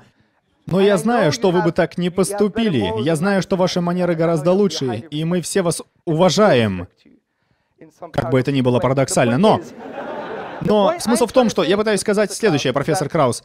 Справедливо ли рассматривать только то, что вы узнали благодаря Fox News, и на основе этого рассуждать о законах шариата? У вас вообще есть книга законов шариата? Я вас о нем спрашивал, чтобы узнать. Нет, вы уверенно говорили. Я спрашивал. Хорошо, у вас есть книга законов шариата? Нет. И вы... Потому что она основана на бессмыслице. Ладно, у меня есть книга по атеизму, я думаю, что она основана на бессмыслице, но я достаточно уважаю вас как интеллектуала, чтобы взять и прочитать о вашем мировоззрении, но эта книга не о атеизме, она о науке. Вы смотрите, будто все знаете, почти надменно. И я не хочу осуждать вас. Это все чепуха, я не собираюсь рассматривать ни один из этих аргументов, я знаю лучше вас, вы ведь так сказали? Я согласен, физики вы понимаете больше, но вы пришли осуждать законы шариата, хотя даже не заглянули в них. Именно поэтому я и задавал вопросы. Я повторяю, извините, поэтому я и задавал вопросы, я спрашивал, чтобы узнать, и я спрашивал, что вы думаете, как человек, чье мнение я должен уважать. И я хотел узнать, почему вы думаете, что гомосексуальность, я хотел узнать, почему она недопустима, ведь в этом нет никакого смысла. Я спрашивал, что за здравый смысл диктует вам следовать предписаниям какого-то самопровозглашенного пророка, который указывает вам без каких-либо оснований. Но это уже другой вопрос. Хорошо, позвольте мне спросить, профессор Краус, почему инцест — это неправильно? Ну, для меня не очевидно, что это неправильно. Мне ясно, что это никогда не будет... Нет, ну, послушайте меня. Подождите, имейте уважение, пожалуйста, дайте профессору объяснить. Вы задали мне вопросы, если хотите, я отвечу. Конечно, отвечать. Хорошо. Дело в том, что в большинстве стран есть запрет на инцест, и он основан на опыте. Как правило, инцест ведет к врожденным дефектам. Да, хорошо? То есть, в общем, есть физиологические и социальные причины, чтобы осуждать инцест. Да, хорошо? Но, если вы зададите мне вопрос... Кстати, это интересно. Именно поэтому во многих сообществах установлен жесткий запрет на инцест. Именно по этой причине. Конечно. Потому что общество хочет процветать, именно поэтому запрет работает. Но если вы спросите меня априори, например, что если бы брат и сестра полюбили друг друга, но не забывали бы про контрацепцию, есть ли в этом что-то совсем уж аморальное? И если это произошло, например, всего лишь раз, и никому не навредило, это заставит меня задуматься. Я не думаю, что стоит сразу бросаться и осуждать их. На самом деле, если они любят друг друга, привлекают друг друга, и это ни на что не влияет. Сказал бы я, что это правильно? Вряд ли. Но почему бы не выслушать разумные аргументы, если они найдутся? Если они рациональны, может быть. Ладно, хорошо. Что ж, именно на это я и хотел обратить внимание, профессор Краус. Мне кажется, выходит довольно интересно. Как может человек, придерживаясь атеистических взглядов, руководствоваться моралью в оценке религии? Ваша личная мораль в лучшем случае относительно и субъективна. Понимаете, если смотреть на систему моральных ценностей с точки зрения ислама и религии вообще, то есть с объективной точки зрения, вы ведь заявляете, вы не правы, вы несете чушь. Законы шариата устарели. Это эмоциональная оценка, которую, как мне кажется, мы можем себе позволить с объективных позиций, только если в основании морали лежит Бог. Потому что если это не так, то нет никакой неприходящей силы, стоящей выше человеческой субъективности. Общественное мнение неэффективно. Нацистская Германия тому пример. Эволюция в этом смысле дает крайне расплывчатые объяснения. Вспомните эпистемолога Майкла Руза. Он сказал, возлюбить ближнего, как самого себя, это как бы преодоление эгоизма. Но в этом нет какого-то высшего смысла, просто условия выживания и воспроизведения. Если рассуждать так, то у нас нет никакого онтологического основания для объективных моральных истин. И лучшее, что можно сделать, что мы и сделали, признать, что моральные истины — это моральные истины, потому что они реально существуют. Так же, как и ислам, как пророк Мухаммед, мир ему и благословение, как и Коран, и это не обсуждается. Так вот, ради чего я это говорю. Мне хотелось бы узнать, профессор, каким образом оказывается разумным осуждать религию с моральной точки зрения, ведь сегодня ирония в том, что большая часть ваших нападок на ислам были морального свойства. Нерационального, ведь вы решили не опровергать мои аргументы, но я опроверг. Нет, вместо этого вы говорили о бесконечности. Я говорил о причинности, бесконечности и тех словах, которыми вы бросались. Да, и что же вы сказали по поводу причинности? Я сказал, что, вероятно, вопрос о причинности нельзя считать состоятельным, но если вы хотите, я вполне это понимаю. Ваше личное понимание причинности... Нет, это не мое личное понимание. Нет, это именно так. Времени не существует. Пространство не существует. Ладно. Например, если я скажу «нечто приводит к чему-то».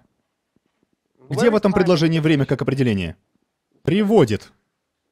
Нет, оно может не иметь временных границ.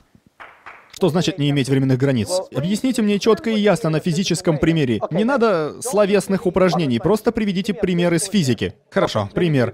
Ваше ничто — это такой пример, да? Ничто описывать. Мое ничто как раз хороший пример. Может, вы в моей книге «Введение» прочитали, как некоторые делают, а дальше не ставят? Вообще-то я прочитал всю книгу, и мне понравилось. Что значит мое ничто? Ваше ничто... Что такое мое ничто? Ваше ничто — это квантум. Нет. Как нет? Вот так. Нет ни времени, ни пространства, ни законов, ничего нет. Это похоже на квантовый туман. Нет. Похоже. Ни вселенной, ничего, вообще ничего. Абсолютная, полная пустота, ничего, ноль, ничего. Тогда почему в той же книге вы утверждаете, что все сведется к квантовому туману? Хамза, могу я... Ну, возьмете немного из моего времени. Возьмете из моего времени. Можно я... У нас тут завязывается дискуссия вместо дебатов. Ну, давайте мы сейчас продолжим эту дискуссию. Окей, конечно, хорошо. Спасибо, Хамза. Присаживайся, брат.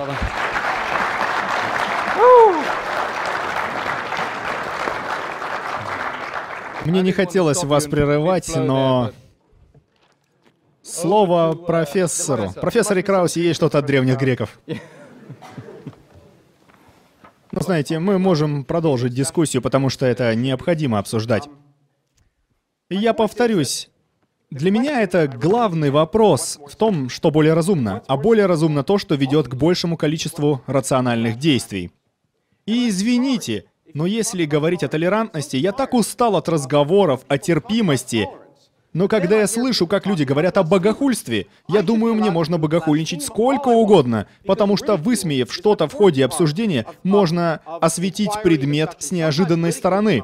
То, что ислам предлагает в отношении богохульников, жаль, что приходится это говорить. Тем более, возможно, как и во многих других случаях, в этом исламские принципы применяются неверно. Такое происходит во многих странах. Но все, что я вижу, это полностью противоречащие терпимости установки. Нетерпимость по отношению к богохульникам, геям, нетерпимость вообще. Другой вопрос в свете того, что я говорил о рациональности. Бог с точки зрения рациональности. Почему этот Бог, недоказанный Бог, который лежит в основе не только ислама, но и других религий, с другими характеристиками, но исламский бог, как и в христианстве или иудаизме, почему-то такой негодяй. Он же хуже Саддама Хусейна. Вместо того, чтобы мучить вас в течение жизни, он готов мучить вас бесконечно, извините за это слово, целую вечность, лучше так. Целую вечность. За то, что вы в него не верите. За неверие вы будете страдать вечно. Муки и страдания описаны в Коране, вы знаете, это не хуже меня. Но... Спросите себя, поразмыслите просто над этим. Если бы вы были божественным созданием, или, допустим, вы дома развели колонию муравьев, вы бы обиделись, если бы они не молились вам по 50 раз, как было принято в мусульманстве, пока Мухаммед не сократил это число до 30, а потом до 5. Вы бы обиделись, если бы они не возносили вам молитвы 5 раз в день? И неужели, если бы они не обращали к вам взоры, не замечали вашего присутствия, вы бы их уничтожили? Наверное, нет. Это же так мелочно. Так почему же мы должны верить в этого злого, немилосердного, бога-садиста, гомофоба, сексиста? Это просто неразумно. Это бессмысленно. Нет ничего такого, и я хочу это подчеркнуть. Я не имею в виду только ислам. И извините, я, наверное, задену чьи-то чувства. Это верно и для бога Моисея. Окей? Если вы и вправду верите слову священных писаний, почему вы не видите, какую отвратительную мораль они вам навязывают? Ну хорошо, допустим, ангелы, они много вообще чего делают. Например, являются Мухаммеду с откровениями, которые он даже не записал. А первый вариант Корана, насколько я помню, появился лет через 20 после его смерти, так что обсуждали, видимо, долго все это. Некоторые из этих обсуждений потом записали, когда Мухаммед давно уже умер, но вот спускаются эти ангелы. В этом случае мы наверняка знаем, что они спускаются в обличии человека. Они явились во плоти, что, мне кажется, строго запрещено в некоторых версиях Корана, но неважно. Вот они явились, и их собрались изнасиловать, и что сделал Лот? Он сказал, лучше берите моих дочерей, потому что дочери — это просто расходный материал. Что за... Какой моральный урок мы должны вынести из этого? Что вы хотите из этого почерпнуть? Окей? Извините, это из Библии, это касается моей религии, религии моих предков, потому что у меня-то ее нет. Окей? Именно такие уроки этики я считаю неприемлемыми. Я рад, что мне попался пример нетерпимости и аморальности не из Корана, а из Ветхого Завета. Нетерпима идея о том, чтобы наказывать людей навечно за то, что они ищут что-то другое, наказывать жестокими, отвратительными способами навеки вечные. Это немилосердно. Это противоречит здравому смыслу. И если говорить об объяснениях, давайте я расскажу кое-что научное. Если у нас есть бесконечный, временной, допустим, что время — некая объективная характеристика, так будет проще объяснить. Давайте допустим, что наша Вселенная случайна, и Вселенная, и даже физические законы могут быть случайными, так? Хорошо? Тогда она должна была бы появиться, возникнуть в какой-то момент. И для того, чтобы она возникла в какой-то момент, не нужны причины. Не нужны причины для того, чтобы это был тот или иной момент времени, потому что, когда бы это ни случилось, люди скажут, что... ну, это что-то да значит. Но Вселенная просто должна в какой-то момент возникнуть, и для этого не нужны никакие причины, никакие цели и никакие объяснения, почему сейчас, а не тогда. В какой-то момент это обязательно произойдет, и в этот, так сказать, момент творения будут работать законы по большей части квантовой механики, благодаря которым может возникнуть Вселенная. Причем Вселенная, я имею в виду Вселенную, где не было ни пространства, ни времени, ни даже законов. И потом вы, глядя на эту Вселенную, решаете, что если она возникла сама по себе, то это наверняка произошло в какой-то момент, а значит, Вселенной сначала не было, а потом она появилась. Если время бесконечно, то бесконечное число Вселенных, ну, сколько-то точно, вполне могли появиться, так? Такое возможно. Потом, скажем, возникает Вселенная, и вы подумаете, а предскажу-ка я ее свойства. Помните, что эта Вселенная и ее качества совпадают с качествами той Вселенной, в которой мы живем, включая флуктуацию фотонового излучения Вселенной и законы в основе процессов, благодаря которым появились все звезды, галактики, и в итоге мы с вами. Но как это можно объяснить? Чем подтвердить? В ваших священных писаниях ничего такого нет. С другой стороны, у нас есть только описательное объяснение того, как могла возникнуть Вселенная без причин, без цели и даже без плана. Дабы вы не истолковали меня неверно, хочу оговориться, что это всего лишь вероятно, так как нет всеобъемлющей научной теории. Но утверждать, что вы делали часто, что есть вещи, которых мы не поймем никогда, значит не понимать суть науки. Есть множество непонятных нам сегодня вещей, и именно они являются причиной напрягаться и заниматься наукой. Об этом говорил Дарвин в «Происхождении видов». Он говорил, «Я описываю здесь эволюцию видов, а не происхождение жизни». Мы никогда не поймем происхождение жизни, мы поймем его не раньше, чем поймем происхождение материи.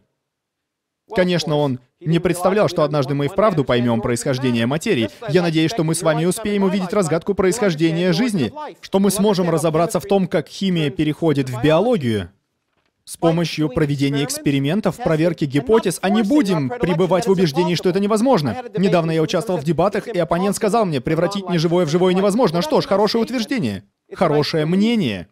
И вы можете придерживаться этого мнения, но оно может оказаться неверным. И что прекрасно в науке, которую вы можете называть атеизмом, если вам так угодно, так это ваше желание менять свое мнение. Не нужно делать вид, что вы знаете ответ до того, как задали вопрос. Не надо предполагать, что знаете святую истину лишь потому, что вы каким-то конкретным образом истолковали конкретную книгу. Другой человек истолкует ее по-другому. Согласитесь, что есть разные интерпретации любых книг, включая Библию и Коран. Таким образом, претендовать на знание абсолютной истины, когда вы даже не попытались задаться вопросом, просто неразумно. Думаю, я закончил. Хорошо.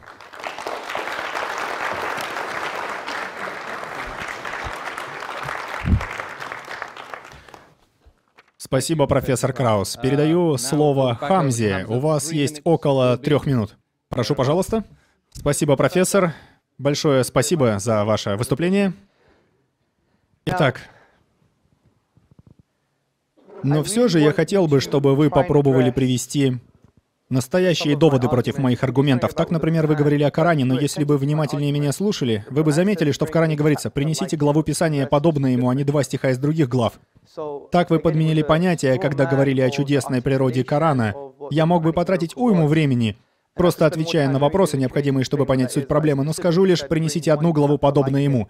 Например, из тех, что написала ваша компьютерная модель, на которую я очень хотел взглянуть. Но кто же будет определять, похоже это или нет? Кто будет, вы или я? Хорошо, это отдельный вопрос. Мне Шекспир кажется красивее, чем Коран. Прекрасно. Ага. Но... Или Джеймс Джойс, да. Но он не писал пятистопным ямбом. Я вас понял, я услышал вас. Окей. Сейчас нам необходимо понять, хотя я повторял это уже не один раз, что это основано не на вашем эстетическом восприятии, не на представлении о красоте. А кто это определяет? Но это реальность, объективная реальность. Но кто? Что такое объективная реальность? Позвольте я поясню, в чем суть моего аргумента, так как из вашего вопроса мне ясно, что вы его не поняли. Если думаете, что красота... Множество людей говорили, что он не мог быть создан человеком, но это всего лишь литературоведы. Я имею в виду, что будет, если я скажу, да его вполне мог кто-то написать. Позвольте, я объясню, потому что ваша первая предпосылка была неверной, не так ли? Вы думали, что дело в эстетическом восприятии, но в действительности дело в структурных особенностях арабского языка. У меня есть 2 минуты, так что об этом я расскажу в ходе ответов на вопросы, ладно? Хорошо. Кроме того, вы утверждаете, что если Вселенная имела начало, мы можем доказать это эмпирически или дедуктивно. Я в данном случае выбираю дедукцию. Но мне кажется, вы не рассматриваете возникающие бесконечные величины, которые появляются из исследований аксиомам и условностям математического мира, но не могут реализоваться в дискретном физическом мире, с чем вы согласились в своей книге. Итак, есть дедуктивный вывод о том, что Вселенная имела начало, из чего следует, что когда-то ее не существовало с точки зрения онтологии. Если бы для ее возникновения не было причины, то в первую очередь ее бы просто не возникло. Во-вторых, нет, вы видите этот фотон, который вас освещает, вон из той штуки? Да. Он не существовал, пока электрон его не излучил. Да. Окей? Он не существовал. Да. Его не было. И поэтому вы говорите, что причины нет. Он не... Я, знаете, да, я хотел... Я говорю, что причины физических явлений могут быть физическими.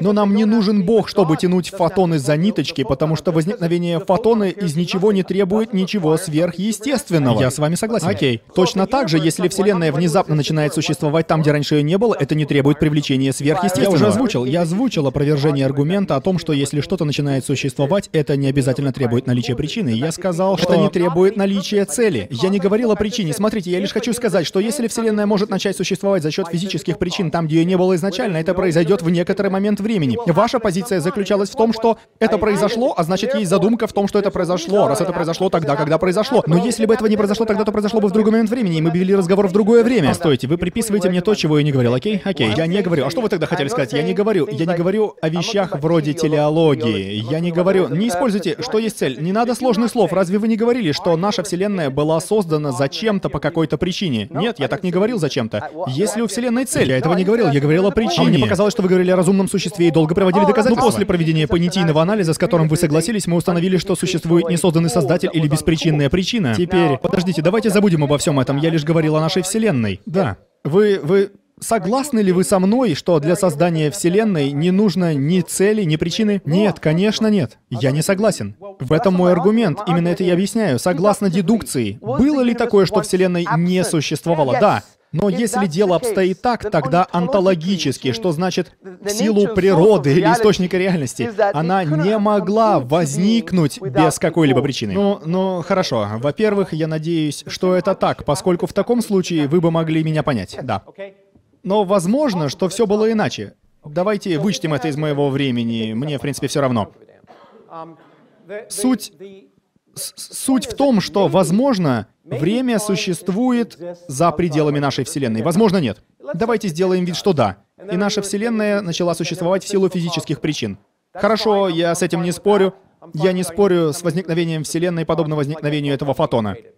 Но я уже обращал ваше внимание на то, что мы, люди, мыслим на привычном нам уровне, и наши понятия о том, что время существует и течет непрерывно, могут быть применимы не всегда. И если они неприменимы при t равном нулю, то всякий смысл слова «причина» теряется. И само слово «причина» становится, как вы говорите, копченой селедкой. Нет смысла его обсуждать. Она может не иметь никакого отношения к созданию Вселенной, так как до этого могло не быть вообще времени. Поэтому представление о том, что каждое явление имеет причину, может быть неприменимым, если времени не существует. Но я не знаю, так ли все происходило, но я буду задаваться этим вопросом, я буду заниматься исследованиями, чтобы понять, есть ли в этом смысл. Я не буду предлагать ответ до того, как задам вопрос. Хорошо. Дело в том, что вы рассуждаете, исходя из предположения, что необходимо время, для которого есть конкретное физическое определение. Но время необходимо учитывать, когда оно началось. Да, это абсолютно верно. Но не при t равном нулю. Если рассмотреть уравнения, то времени в них нет. Я не собираюсь спорить с физикой. Это ваша сфера. Но если вы посмотрите на уравнения, то увидите, что у них нет времени. Времени не имеет смысла при t равном нулю. Да, я согласен. Отлично. Согласен. Поэтому и нет причин. Я согласен. Я не спорю с вами в вопросах физики. Я очень уважаю вас. Но все это в частных случаях проявляется в природе. Нет, это не так. Конечно. На чем это основано? На дедукции? Это основано на наблюдениях. То есть на индукции. Что... Нет, в основе лежит опыт. В основе лежит опыт. Поймите, дело в том, что все это основано на экспериментальных данных. Окей, что такое эмпиризм? Смотрите, суть в том, что вы оперируете бесконечным набором опытов. У вас что, есть такая возможность провести бесконечный набор опытов? Знаете, я читал кое-что из написанного вами, где вы, кстати, представляете крайне искаженный взгляд на науку, но вы абсолютно правы в том, что наука не может ничего утверждать со стопроцентной вероятностью. Да. Согласны? Да. За исключением того, что точно неверно. Вот что наука может подтвердить. Я согласен. Научные данные подтверждают, что возраст Вселенной не 6000 лет. Наука может поведать нам многое, и поэтому... Я не спорю с вами, окей. Поэтому верно, что наука может приблизить нас к пониманию механизмов реальности. И также верно, что наука не может утверждать ничего со стопроцентной вероятностью, кроме ошибочности некоторых заявлений. Да, я согласен. Окей? Таким образом, она может утверждать, что определенные заявления, например, что Луна разделялась надвое, неверны. Да, я знаю, что вы... Очередная копченая селедка. Очередная селедка. Да, знаю, это селедка. Но некоторые люди... Многовато у нас сегодня селедки. Не-не-не. Некоторые люди, как вы знаете или узнаете, некоторые толкователи думали, что буквально так и произошло, но они не правы. Вы согласны со мной? Вы согласны со мной? Профессор, я говорю о другом. Окей, я только хочу сказать, что это книга из слов, и их можно истолковать по-разному, и некоторые интерпретации этих слов неверны. Я отвечу в том числе и на это, я на это отвечу. Но посмотрите, затронуть столько разных тем — это типичная стратегия ухода от ответа на конкретный вопрос, так ведь? Смотрите. Например, вопрос интерпретации. Коран, например, если прочесть его холистически, мы поймем, что это, пожалуй, единственная религиозная книга, содержащая в себе инструменты толкования. Так, к примеру, есть стихи с открытым концом, двусмысленные, они все специально отмечены. В лингвистике это называется интертекстуальностью. Да, следовательно, создается спектр интерпретаций. Но он ограничен и постоянен. Да, я согласен, интерпретация играет роль, но некоторые вещи лежат вне пределов интерпретации. Вы не знаете языка, инструментов интерпретаций, традиций. Так что лишь скажу, что да, есть спектр интерпретаций, но он фиксирован.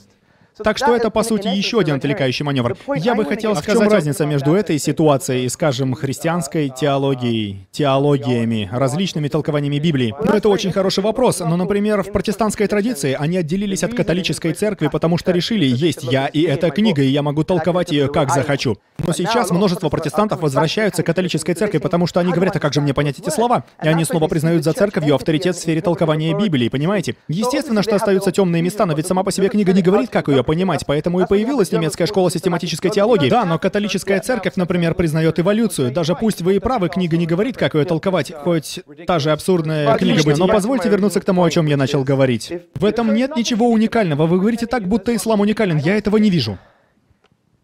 Давайте не будем скакать от темы к теме. Ладно, хорошо, но знаете, просто вы все время знаем, что говорите, но если я не буду сомневаться в том, что вы рассказываете, тогда как о чем мы вообще можем говорить? Мы думаем, что ислам уникален, мы считаем, что есть общая для всех божественная истина, единый Бог, и что нельзя заковывать себя в рамки собственного эго, желаний, примитивных современных влияний, вроде всяких «Лореаль, я достойна этого». Освободите, освободите себя, сбросьте эти оковы, поклонитесь Всевышнему, который дает истинную свободу, потому что, что касается свободы, знаете, есть такое слово «рох», которое означает «дух» или «самость». Слово произошло так дух или самость. И то, и другое. Зависит от контекста. Окей, давайте прочувствуем оттенки. И не будем упрощать. А что такое дух? Может, объясните? Ну, как умрете, так сразу и узнаете. А пока дайте договорить. Дайте договорить. Вот это очень неудачное объяснение. Но, да ладно, мне нужно что-то, что я смогу проверить. Слушайте, это же я, грек. Я-то должен заниматься риторикой и софистикой. Вы этим и занимаетесь. Я пытаюсь до вас донести, что слово «рох» одной этимологии со словом «роха», что значит «свобода», «безмятежность». И что интересно, мы ведь ищем именно такой свободы. И ирония в том, что с экзистенциальной точки зрения, с точки зрения этого вечного вопроса «Кто я?», мы все в рабстве. Потому что ваше рождение, сэр, и ваше рождение, мадам. Как когда-то сказал один американский писатель, мы рождаемся и тут же попадаем в рабство. Нам не дано выбирать, где и кем мы родимся. Нет, это Руссо говорил, что человек рождается свободным, но повсюду он да, в оковах, верно, так что да, это был не американец. Чудно. Это... Так что вот что я хочу сказать. Так вот, мы не выбираем, какими нам родиться. Я, например, не решал, что стоит родиться греком с лицом пакистанца. У вас тоже не было выбора. Если бы вы сбрили бороду, вы бы меньше походили на пакистанцев. Ну, зато прическа у меня как у вас. Это правда, да. Мило. Так что, давайте, я хочу сказать, что... Кстати, у вас хорошая прическа. Спасибо, спасибо. Ну вот, мы почти и подружились, да? Я призываю вас... Ладно, давайте сосредоточимся на некоторых аспектах религиозного писания, его сути. Вам стоит попытаться проникнуться некоторыми вещами, которым следуем мы, мусульмане. Есть причина, по которой мусульманские женщины покрывают голову, а мужчины отращивают бороды. И эта причина состоит не в какой-то смехотворной, слепой рабской покорности. Мы осознаем, что единственный способ освободить себя от гнета краткосрочности нашей жизни, от общественного давления, ведь все мы общественные животные, от самого того обстоятельства, что мы не выбирали, кем родиться, даже не выбирали свой пол. Мы превозмогаем все это благодаря тому, что мы называем абадия, служение высшему началу. Так что... Хорошо, но мне хотелось бы спросить, почему? Почему это разумно? Почему разумно, чтобы женщины были укутаны с головой, а не мужчины? Но я вполне прикрыт. Но не с головой же. Вы не так закутаны. Вы не носите мешок. Послушайте, как некоторые вон там сзади. Ну знаете, это же не мешок. На мой взгляд, это именно мешок. Ладно, слушайте, как скажете, но это другой вопрос. Я бы хотел поговорить о моральных суждениях относительно определенных традиций, потому что в конечном счете и еще. И, кстати, дело не только в исламе. Если хотите, чтобы я прошелся по другим религиям, я с радостью. Нет, мистер Краус, тот, кто готов подвести разумные основания под инцест, вряд ли имеет какое-то моральное право обвинять религию. В смысле? Дайте закончить. Дайте закончить. Нет-нет, я не подвожу под него основания. Я просто объяснил, почему инцеста могут быть объективные причины. Я уверен, вы сможете продолжать до бесконечности, но позвольте все-таки высказать свою мысль. Да, мы могли бы продолжать до бесконечности, потому что все это можно повторять и повторять сколько угодно. Теоретически да, практически нет. Но вы согласны? Да, в теории, на практике нет. В этом и состояла моя мысль, но вы ее не уловили. Итак, я пытаюсь показать вам, профессор Краус, что, понимаете, обвинять в чем-то отличную от вашей традицию, когда... В чем, по-вашему, онтологическая основа для подобных моральных ценностей? Знаете, на самом деле... Что неправильного в том, что она одета в мешок? Что прошло в этом неправильного с объективной и с моральной точки зрения? Я не говорил, что это неправильно, я спросил, разумно ли это. Ладно, а разумно ли? Давайте так, мой вопрос возникает вот из чего, как мне кажется. Учитывая то, что я считаю женщин и мужчин, то есть между нами, конечно, есть различия, врожденные, типичные, характерные черты, но в любом другом смысле мы все... человеческие существа, и на самом деле в разных сферах проявляются и достоинства, и недостатки, так что я не вижу причин относиться к женщинам не так, как к мужчинам. Для меня это бессмысленно.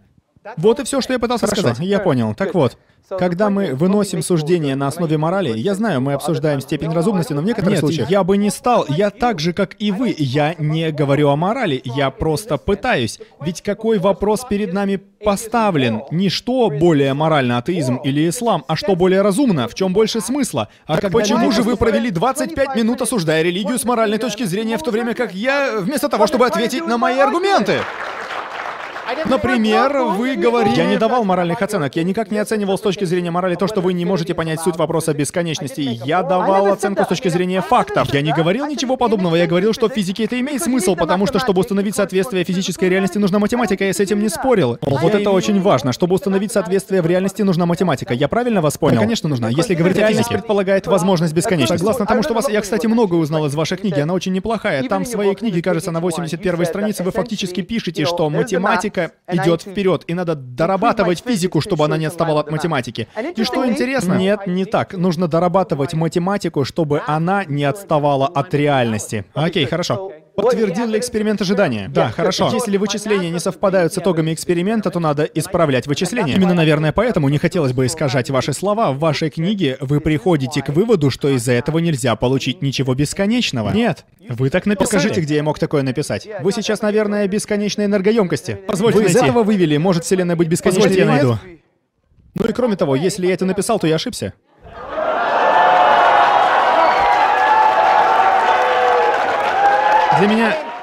Для меня, а знаете, что для меня обидно в ваших этих аргументах? Прекрасно, достойный поступок. Обидно, что вы приводите цитату, как будто она что-то значит, но в науке лучше всего, что автор не обладает авторитетом. В науке нет непререкаемых авторитетов, ошибаться может любой, и мы все ошибаемся. И даже люди, которые претендуют... Бенедикт тоже ошибался, пока был папой римским. Ага, хорошо, секундочку, да что ж такое, сейчас я найду. Вы хотели где-то... Вы не против? Да нет, мне очень приятно. Это хорошо, это хорошо. Так вот, вот оно. Бесконечность — это неопределенная величина. Однако, по крайней мере, насколько известно физикам, мы стараемся обходить это стороной, насколько возможно. Очевидно, что нельзя говорить о бесконечности энергии, пустого пространства или чего бы то ни было еще. Энергии чего бы то ни было. Нет. Вы пишете, простите, или чего бы то ни было. Энергия чего бы то ни было не может быть бесконечной. Где же это написано? Энергия пустого пространства или энергия чего бы то ни было. Вы читаете какую-то другую книгу. Я ее написал. Ну, Мухаммеда тут нет, и о Коране он рассказать не может, но я-то здесь. И даже свою книгу не знает. В моей книге сказано. Я повторю.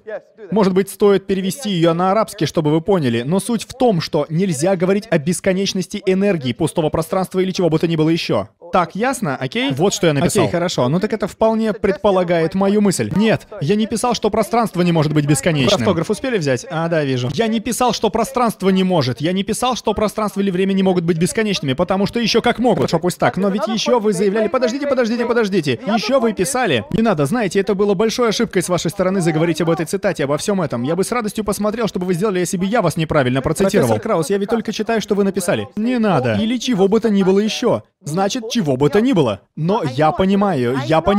В этом абзаце говорится об энергии. Да, но... Хорошо, просто задайте мне вопрос. Теперь вы заговорили о контексте, а когда мы говорим о религии, то контекст ни при чем. Еще как при чем. А вот физика важна в контексте. Нет, я же говорил вам про разные интерпретации. Это значит, что в разное время... Хорошо, в разные времена появлялись неверные толкования Корана. Я согласен, профессор Краус, но послушайте, вот что вам нужно понять. Скажите, вы согласны, что Вселенная возникла какое-то определенное время назад? Согласен ли я? Да. Вы говорили что-то подобное. То, что Вселенная образовалась 14,72 миллиарда лет назад, это то, насколько далеко мы смогли углубиться в прошлое до самой ранней миллионной доли секунды. 10 в минус 43. Ну, нет, но потом путем дошли до миллионной доли секунды. Так что если говорить о каком-то начале, хорошо. Это было предположительное основание для моего дедуктивного размышления. Понимаете? Ну, знаете, те же предположительные основания можно подвести под Риг Веду и под культ Атона, и об этом очень интересно почитать, как и под любую мифологическую систему. Они прекрасны, но это выдумки. Я согласен, но потом я сказал, что раз сейчас у нас нет лучшего объяснения, чем извечный создатель, иначе нужна была причина, которая... Это, по-вашему, лучшее объяснение? Да, я привел вам свое логическое объяснение, свою позицию, вам стоит быть внимательнее. Но у меня есть более удачное объяснение. Вселенная появилась из ничего при помощи физики. Да, но ваше ничто — это буквально ничто, ни пространство, ни времени. Нашей Вселенной не было. То есть, значит, не было ни квантового тумана, ни места, где была бы наша Вселенная, ни времени. Ничего из того, что сейчас мы видим в этом зале, в котором мы сидим, не существовало. Когда ваш друг Виленкин говорит об этом... Может, перейдем к вопросам? Секундочку. Так вот, когда ваш друг Александр Виленкин, признанный космолог... Да, мой хороший друг. Да, ваш хороший друг. Хочу сказать, некоторые его работы слишком сложны для моего понимания. А на самом деле, знаете что? Что? Так вот, если вы заметили, пока читали, Алекс Виленкин писал на похожую тему. Он писал в своей книге. Я читал. О том, как пространство возникает там, где его не было. Да, понимаете? Я согласен, хорошо. Недавно он упоминал о том, что существует граница пространства-времени. Я прав? Нет. А что же он тогда сказал? Ну, я имею в виду, можно обсудить некоторые детали того, что он писал, но по сути он писал, что сложно говорить о пространстве. Да, понятно. Но моя точка зрения сводится к тому, что это предлагает некое обоснование мысли, которую я назвал бы куда более важной и весомой, собственно, этим я и закончу, и значительной с эпистемологической точки зрения. Вы признали, что индуктивный метод не приводит к конкретным выводам, в то время как дедуктивный метод ведет к определенности... Вы неправильно меня поняли. Нет, постойте, есть предпосылки. Я ведь могу быть уверен, что что-то ложно, так ведь? Я согласен, но... Краус, если предпосылки неоспоримы и логика обоснована, то выводы верны. Что если окружающий мир не подчиняется вашей логике? Да, но, профессор Краус, вы все еще должны доказать мне, что дедуктивная логика, которой я пользуюсь, несостоятельна или неверна, но вы этого не делаете. Вы не понимаете мои доказательства, но я их привел. Хорошо. Мне жаль вас прерывать, профессор Краус. Хамза, вы с огоньком взялись за обсуждение, но у нас много людей, которые хотели бы тоже поговорить. Хорошо, ребята, успокойтесь. Прямо сейчас мы услышим первый вопрос. Хорошо, мой первый вопрос к профессору Краусу, просто чтобы разобраться во всем, о чем вы говорили. Я вот только что открыл вашу книгу, и там написано «Ничто — это уже что-то». Вот оно. Это название главы. Да, это название главы. Ничто — это уже что-то. Да, и знаете, что я имел в виду? Нет, можно я задам вопрос? Окей. Вся книга основана на математике, а математика, как вы знаете, основана на дедукции. Нет, эта книга основана на фактах. Хорошо. На данных наблюдений. В своей книге вы постоянно использовали математику, и вы говорите, что дедуктивные... Покажите мне уравнение в моей книге. Покажите мне уравнение. Хорошо. Там есть уравнение? Да, есть. Есть одно или два в книгу 200 страниц. Ладно. Дайте мне задать вопрос. Разумеется. Вы говорили, мой первый вопрос, ничто — это уже что-то. Это написано здесь в вашей книге. Во-вторых, вы говорили, что дедуктивный метод не работает, а математика основана на дедукции. Да, но я сказал, что она может не работать. Вы писали это во вступлении. Дедукция не работает, но ваша книга полна математики и дедукция. Математика основана на дедукции. Так что эта книга на самом деле хорошо иллюстрирует логические ошибки. Профессор, вы желаете что-нибудь ответить? Ладно, хорошо. Я считаю, конечно, что вся эта риторика — глупость полная, но ладно. Мне нравятся броские фразы. И когда я писал «Ничто — это уже что-то», это название главы, вы помните это. Моя позиция, ее многие философы не понимают, но в любом случае, ничто — это физическая величина. Оно не является философской величиной, это не мнимая величина. Ничто в физике — это отсутствие чего-то. Таким образом, чтобы понять, чем является ничто, вы изначально должны задать вопрос, чем является что-то. И чтобы сделать это, нужно хорошо поработать, тщательно и упорно. В 20 веке над этим работало множество великих людей, экспериментаторов и физиков. И вот почему я пытаюсь объяснить, что мы подразумеваем под что-то, чтобы люди могли понять, что мы подразумеваем под отсутствием чего-то. Я старался выражаться точно и ясно. Так что на самом деле я не пытался убедить людей, я пытался объяснить, что я имею в виду. Дело в том, что в физике ничто — это отсутствие чего-то, поэтому, чтобы понять отсутствие чего-то, вам нужно это описать. Вы должны знать, что значит что-то, чтобы понять, что такое его отсутствие. Это во-первых. Во-вторых, математика — это математика, вы абсолютно правы. Но физика — это не математика. Я получил ученую степень по математике и получил степень по физике. Я понял, что я не математик. И что еще важнее, я узнал, что многие из моих выдающихся коллег-математиков не физики. Потому что, когда мы говорим о Вселенной или о физических законах, мы создаем математические модели реальности, но мы не утверждаем, что они верны. Мы часто приходим к выводу, я постоянно к нему приходил, о том, что большинство из них ошибочны. Если кто-то пытается создать математическую модель, которая бы объясняла реальность, он в обязательном порядке ее проверяет, и в 99,99% он ошибается. Так работает наука, иначе любой мог бы ей заняться. Так что индукцию здесь нужно понимать не как математика — это полезный язык, и насколько мы можем судить, для описания природы это, по сути, единственный природный язык. Но мы не утверждаем, математика может описать бесконечное число вселенных. Можно создать математические модели бесконечного числа вселенных, но большинство из них не будут нашей вселенной. А то, что есть другие вселенные, мы узнаем только если проведем эксперимент. Наука — это эксперимент. Без эксперимента чистая мысль ведет в никуда. Если вы закроете физика в комнате и попросите его придумать теорию реальности без каких-либо экспериментальных наблюдений, он выйдет из комнаты с абсолютно неправильной теорией. Хорошо, но почему-то вы не отвечаете на вопрос. Вы просто повторили то, что говорили раньше. Вы сказали, что дедукция не работает. Этого я не говорил. Не, минуточку. Вы сказали во вступлении, что дедукция... Дайте мне повторить вопрос, потому что в первый раз вы не поняли. Вы сказали, что дедукция не работает, но в книге вы используете математику, поэтому я хочу узнать. Прекрасно, я согласен. Следующий вопрос. Что такое дедукция? На самом деле мой вопрос, что такое дедукция? Вы знаете, что такое дедукция? Я вот изучал математику в университете. И мне кажется, вы не знаете, что это. Знаете, что такое дедукция? Знаете что? Следующий вопрос. Ответьте. Позвольте мне сказать. Позвольте мне сказать это. Вы можете пытаться давать определение, а я могу пытаться понять, как работает Вселенная. Я буду делать успехи, а вы будете спускать свое время в унитаз. Хорошо, спасибо большое.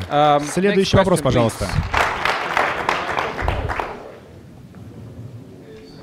У меня вопрос к Хамзе и о том, что Хамза писал о науке и исламе. Он сказал, что провел исследовательскую работу об эмбриологии в Коране, и идея, которая меня посетила, не лучше ли пытаться понять арабский язык настолько, чтобы получить больше научных идей из Корана? И где можно найти некий аналог, пример Бака в исламском описании? Где что? Где аналог Бака? Аналог Большого Адронного Коллайдера. А, Большой Адронный Коллайдер в исламе? Да, или геномики. Я имею в виду, не лучше ли просто изучать Коран и добиться тех же результатов? И когда мы уже сможем увидеть эти результаты? Во-первых, в этой статье я не пытался сказать, что Коран дает что-то науке. Если вы читали статью, в ней говорится, что в Коране текст очень расплывчатый и часто даже двусмысленный в том, что касается науки. Исламская теология дает теологические трактовки, но у них нет конкретного ответа, они должны заставлять думать. Если честно, только кто-то очень глупый будет искать квантовую физику и эмбриологию в священной книге. Не в этом божественное, не в этом воля Творца. То же самое можно сказать и о Библии. Это не научная книга, да, это не научная книга. Например, Аш-Шатеби, теолог, говорил, Коран — это книга, которая служит для того, чтобы заставить вас думать о самых важных вопросах жизни. Кем я являюсь? Чей я? Почему я? Для кого я? О человеческом бытие. И это... Я согласен с вами, думаю, что это так. Спасибо, сэр. Да не за что. Итак, моя мысль не в том, что с точки зрения эмбриологии, например, Коран стоит считать научным трудом, а в том, что язык Корана не характерен для науки VII века. Вот что я пытался сказать. Таким образом, он не имеет ничего общего... Это значит, что в нем нет никакой... Простите? Значит, в нем нельзя найти научных знаний. Нет, а с чего вы взяли? Моя мысль... Но где же наука тогда? Ну, иногда она там есть, но не с точки зрения деталей. В языке Корана есть кое-что уникальное. Когда Коран дает объяснение природным явлениям, они могут описываться каким-то словом, которое имеет несколько значений. Оно содержит как прошлые ошибки интерпретации, так и будущие правильные ответы, которые доказаны научно, что очень интересно. И где же эти будущие правильные ответы? Я бы сказал, что мы в некотором смысле предполагаем некоторые из правильных ответов, но тем не менее я не верю. Позвольте мне высказать свою точку зрения. Мой аргумент, основанный на языке Корана, не научный. Потому что, как признал профессор Краус, правда, так и не ответил на вопрос, наука и индуктивность не дают точного ответа. Поэтому мы верим, что Коран можно проверить дедуктивно, и он предписывает нам заниматься наукой, чтобы узнать, как все работает. Мы можем ошибаться, а можем быть правы. Поэтому было бы исключительно ошибочно утверждать, что являющееся дедуктивным может быть доказано чем-то спекулятивным или ошибочным. Но я разделяю ваши переживания по поводу современной тенденции, распространившейся и в исламском мире, преимущественно полагаться на науку. Однако мы должны понимать, что такое наука. Вот почему я написал статью, например, о том, что мы ошибочно поняли эволюцию. Я не отрицаю саму эволюцию, я обсуждал философию науки со многими учеными. И определенно существуют проблемы, такие как проблема трудности и слабости эмпиризма, проблема индукции, фальсифицируемости. И вот поэтому, я думаю, вы не поняли идею статьи. Я надеюсь, я достаточно ясно объяснил. Ваша статья предполагает, что... Эволюцию проверяли недостаточным количеством экспериментов, так же как положение теории гравитации или квантовой механики. Но мы создали новые медикаменты на основе данных об эволюции. Свидетельства эволюции подтверждают ее наличие. Да, я даже ссылался на это. Да, я знаю, я почитал вашу статью, и мне показалось, что вы это предполагали, но в любом случае, возможно, я неправильно понял. Я готов согласиться, что мог неправильно вас понять. Хорошо, может быть, поговорим об этом позже, за чашечкой кофе. Ну ладно, переходим к следующему вопросу. Спасибо вам за очень эмоциональные дебаты. Мой вопрос к профессору Лоренсу Краусу. Я так и знал. Ладно, я в любом случае прошу. Во-первых, давайте не путать атеизм и науку. Вы ведь не будете спорить, что наука логически не влечет за собой атеизм. Наука методологически нейтральна. А потому мой вопрос таков. Наука, основываясь на эмпирических методах, таких как наблюдение и эксперимент, никогда не сможет ответить на метафизические вопросы, например, о существовании Бога. И вот что мне хотелось бы узнать. Теоретически рассуждая о том, существует ли Бог, вы уже как бы вывели для себя ответ, предположительно основываясь на разуме. Как же вы подтвердите свое убеждение опытным путем? Как вы сможете говорить, что что-то разумно или наоборот? Очень хороший вопрос, спасибо. Мне надо кое-что пояснить. Это действительно очень хороший вопрос. Давайте поаплодируем. Давайте я попробую разъяснить. Я еще раз подчеркиваю, атеизм — это не какое-то верование. Это не вера. Я ученый, и я не верю ни во что. Я ни во что не верю, потому что я ученый. Вы использовали слово «верование», «вера», но ученый не может его использовать. Что-то более вероятно, а что-то менее. Если подумать о том, что говорил Хамза, то, понимаете, наука не может ничего заявлять с абсолютной уверенностью.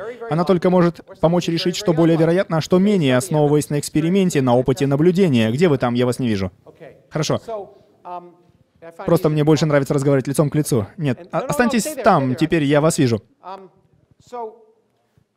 Таким образом, вопрос, что более вероятно, вот и все, это и есть рассуждение атеиста. Так вот, атеисты, те, кто так себя называет. Кстати, знаете, ученые слишком мало думают о Боге, чтобы понять, что они атеисты. Он не важен для исследований, он никогда в них не задействован. Как и на конференциях, и в дискуссиях, где угодно. Он не имеет значения, потому что ученые просто пытаются выяснить, как работает Вселенная. Вы абсолютно правы, мне хотелось бы еще раз это подчеркнуть, что наука никоим образом заведомо не подразумевает атеизм. атеизм. Тут я, конечно, расхожусь во мнении со своим другом Докинзом, но наука не подразумевает атеизм. Это можно доказать эмпирически. Раз уж я верю таким доказательствам, у меня есть несколько коллег-ученых, которые совсем не атеисты, а так как они очень хорошие ученые, притом не атеисты, наука не требует ученого-атеиста. В нашем уме могут уживаться противоположные идеи, а наука никогда не сможет опровергнуть, что у мира и у Вселенной есть цель. Мы только можем задаться вопросом о том, кажется ли нам вероятным при имеющихся данных, что есть персонифицированный Бог, который заботится о случайной планете, о случайной галактике, среди сотен миллионов таких же, разбросанных по Вселенной, лишь 1%, который мы можем наблюдать. Если мы уберем все галактики, кроме нашей, и все остальное, Вселенная будет так же огромна, а мы останемся таким же крошечным комком пыли. Зная все это и опираясь на банальный здравый смысл, я просто не могу поверить, что Вселенная была создана специально для меня. Вот и все. Хорошо, спасибо, профессор. А вот и следующий вопрос. Здравствуйте, профессор Краус, и салам алейкум, мистер Tzорtsis. Спасибо за ваше выступление. Хамза, у меня вопрос к вам. Вы начали говорить о бесконечности, а потом вы привели абсурдные аргументы в духе Уильяма Лейна Крейга, их, кстати, часто используют на Fox News. У меня вопрос. У нас тут парень, автор 300 книжек по физике, астрономии и чему бы там еще ни было. Мы говорили об исламе и об основаниях и разных свидетельствах о строении космоса, в конце концов. Почему бы его об этом не спросили? Почему не спросить его? Ну, знаете, я вот не знаю, вы же так сказали. Почему бы его не спросить? Но в смысле, почему нет? Здесь ведь можно общаться между собой. Почему нам нельзя? Я вот только один раз услышал, когда вы говорили про квантовый вакуум, и он объяснил, что это. Мне вот очень интересно, почему вы толком это не обсуждали? Потому что я не использовал научные аргументы. Да, но при случае я мог бы и о науке поговорить где-нибудь за чашечкой кофе в Старбаксе. Но, например, вот Крейг пытается использовать какие-нибудь доказательства вроде Большого Взрыва. Нет, давайте все-таки повнимательнее отнесемся к моим аргументам. Это был основной, и я даже повторю. Но то, что аргумент был не научный, я готов подтвердить, да, это точно. Хорошо, постойте.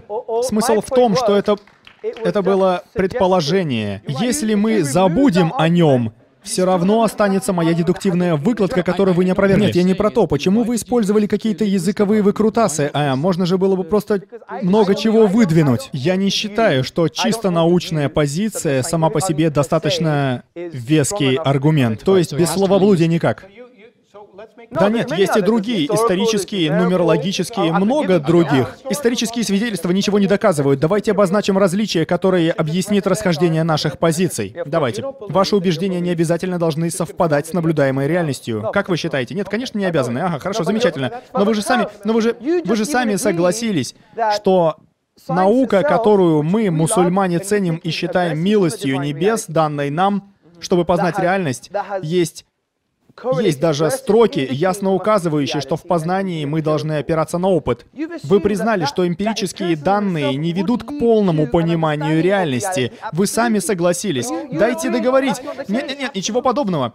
Я всегда говорил, возможно, правдоподобно или неправдоподобно. И только так. Повторюсь еще раз, вопрос в том, что более разумно. В мире, например, 1000 религий, и с практической точки зрения вы атеисты по отношению к 999 из них, а я просто еще к одной. Именно об этом я и говорю. С чего бы мне в этом случае использовать индукцию и опыт для проверки того, что я считаю истинным? Для меня это, мягко говоря, бессмысленно. Если я говорю, что что-то истинно, например, существование Бога и чудесная природа Корана, я не буду прибегать к индукции, которая говорит всего лишь о вероятности чего-то, а вероятность это колеблется от 0 до 99%.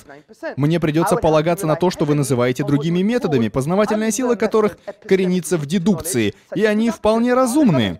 Тогда вот что. То, что можно назвать выдающимся заявлением, требует выдающихся доказательств, а то, что вы здесь заявляете, то, что вы считаете истиной, и в чем вы абсолютно уверены, как раз одно из таких заявлений.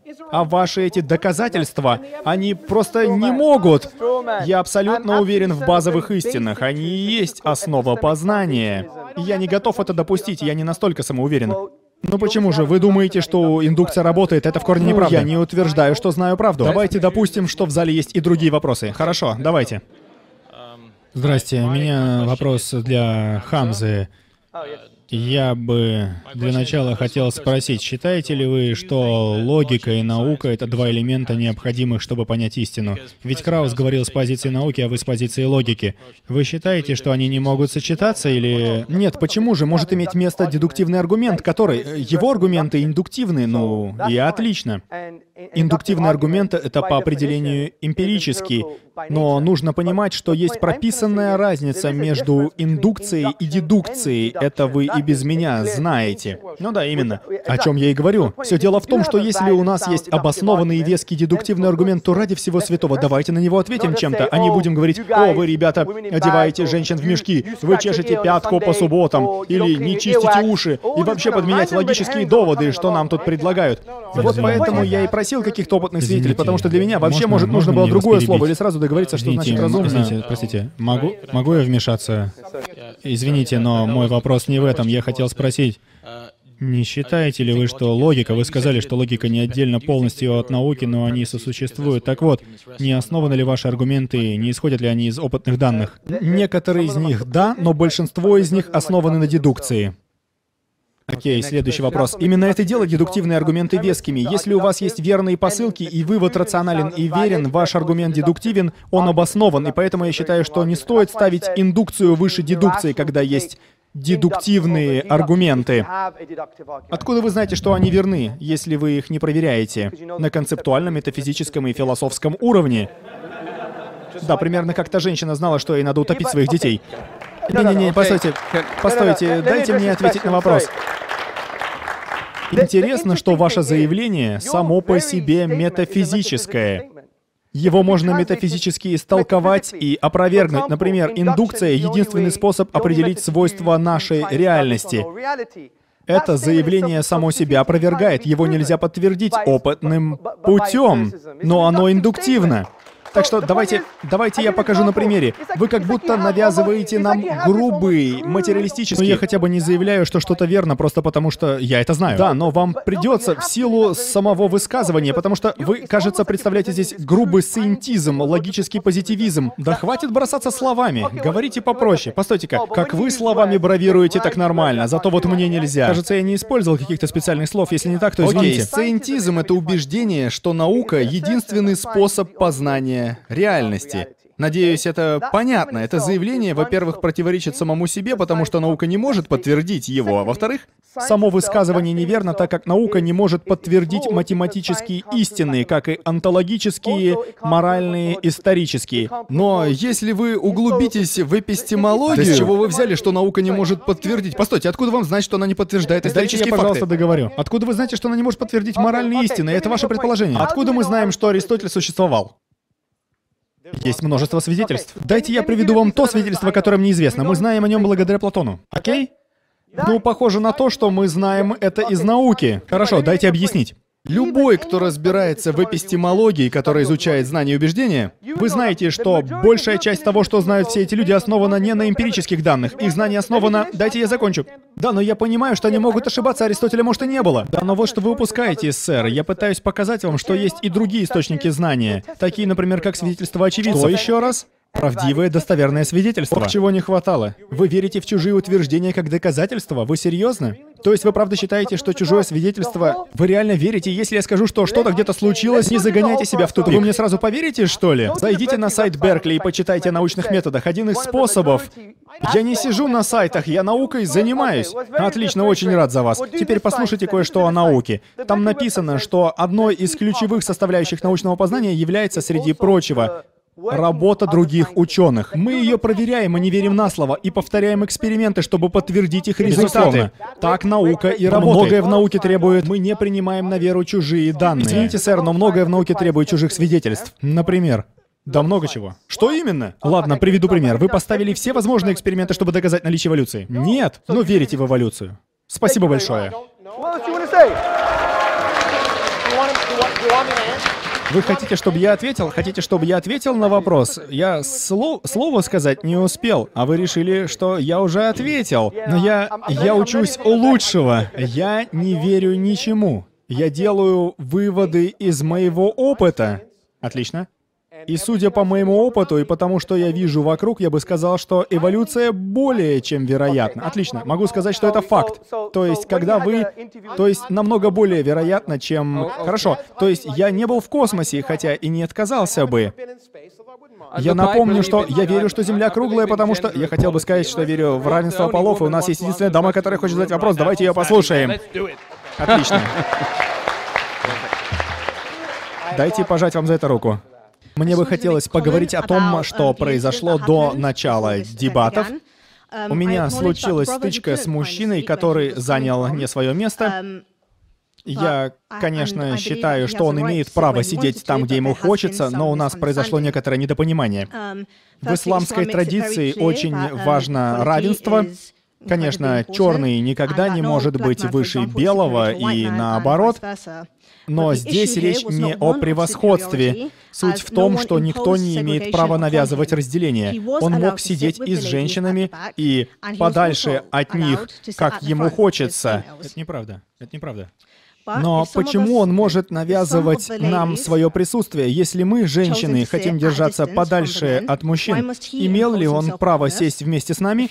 Если хотел того, тем более, что меня задело его неуважение по отношению к моим ценностям.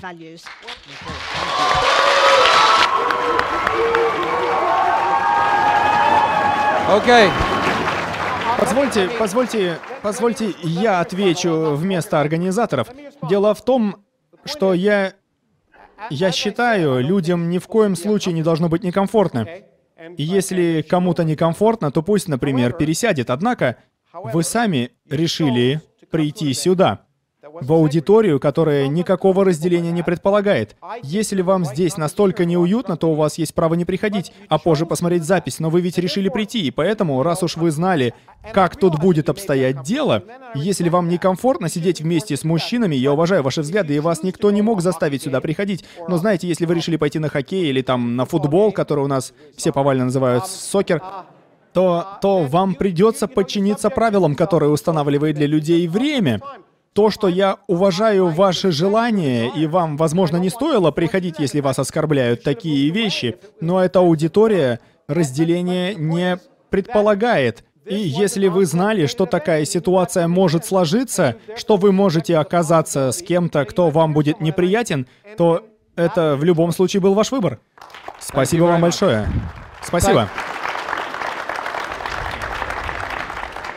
Отлично, спасибо вам большое обоим. Машаллах. Ой, простите, профессор Краус. Да ничего страшного, не извиняйтесь. Я весь вечер не знал, к чему мнению склониться. Спасибо за то, что пришли. Хамза, профессор Краус, вы сегодня просто отлично, бесподобно выступили. Согласны? Очень сомневаюсь.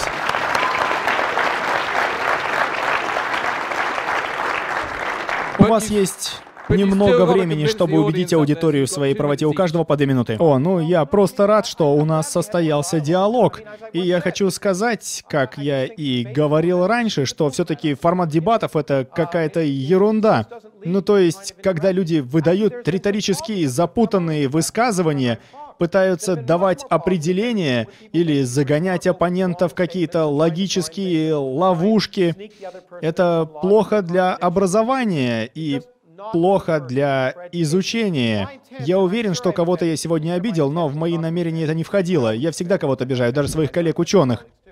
Все, чего я пытаюсь достичь, это поставить вопросы, и надеюсь, что какие-то из моих высказываний заставляют людей думать, заставили задуматься кого-то из вас. Я хотел бы, чтобы люди имели доступ к информации о том, как устроен мир. Доступ к ней есть и у вас. По этой причине я выступаю, пишу книги. Там в том числе можно найти потрясающие идеи, которые появлялись у человечества. Мы не должны их бояться, не должны воспринимать их в штыки, потому что если они и оскорбляют наши убеждения, Это скорее хорошо, чем плохо, потому что это значит, что мы ошибались. Именно это я постоянно утвержу своим студентам. Менять наши убеждения и учиться — это величайший дар. Благодаря этому человеческий мир развивается. Благодаря этому у нас есть аудитория, видеокамеры записывают происходящее. Так что я надеюсь, что и сам в не меньшей степени готов изменить свои взгляды, свои убеждения, если их опровергнут и появятся доказательства обратного. И я надеюсь, что какие-то мои слова подтолкнули вас к тому, чтобы думать, но я не собирался обращать вас в другую веру или что-то вроде. И спасибо за внимание.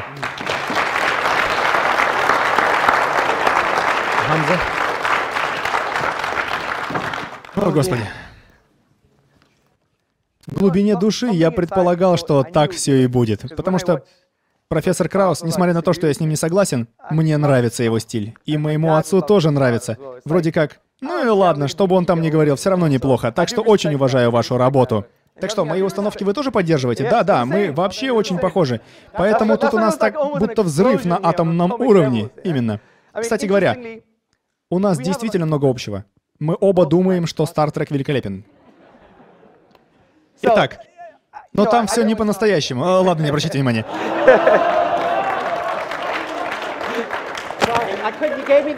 Ладно, здесь я с вами соглашусь. Я соглашусь, придется согласиться с вами. Итак. В первую очередь, мне хотелось бы сказать, что могла состояться более обстоятельная беседа о природе чудесного. Может, стоило выдвинуть более внятное определение. Что касается неповторимой литературной формы Корана, мне кажется, мы спутали эстетическую составляющую и компьютерный анализ, который нам привели в пример, и который основан не на полных главах, не на уникальном тексте Корана. Также приводились аргументы в пользу конечности Вселенной, которая в силу их не могла возникнуть сама по себе, то есть возникнуть из ничего и без причин, поскольку обратное приведет нас к бесконечному регрессу, то есть к вечному поиску материальной причины возникновения Вселенной. Стоит считать, что ее кто-то создал или что-то инициировало ее появление, что-то, чему причины не нужны.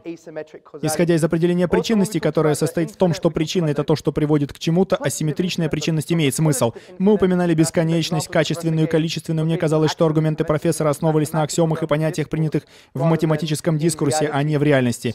Так что должен сказать, я не уверен, что мои основные посылки и аргументы были затронуты и опровергнуты. На мой взгляд, это доказывает правильность ислама. То есть, если бы наши убеждения были настолько неправильны, настолько бессмысленны, с этой точки зрения нашлись бы более весомые доводы против.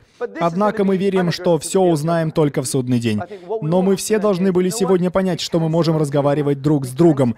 Иногда мы относимся к оппоненту с агрессией и злобой, так что я извиняюсь, если кого-то обидел, особенно перед профессором Краусом, перед уважаемым ученым, достижением которого, без сомнения, стоит признать. Некоторые слова из тех, что я произнес, мне стоило оставить при себе. Они были неуместны, хотя риторически довольно удачны. Но это совсем другой вопрос.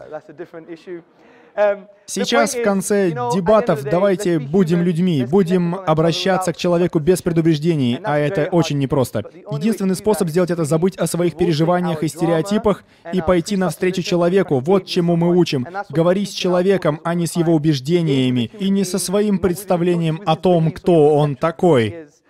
Сегодня это не совсем получилось, но начало положено. Благослови вас Бог. Kwenza ngokuhle sizaziphilela lomhlaba Make sizameni ukwenza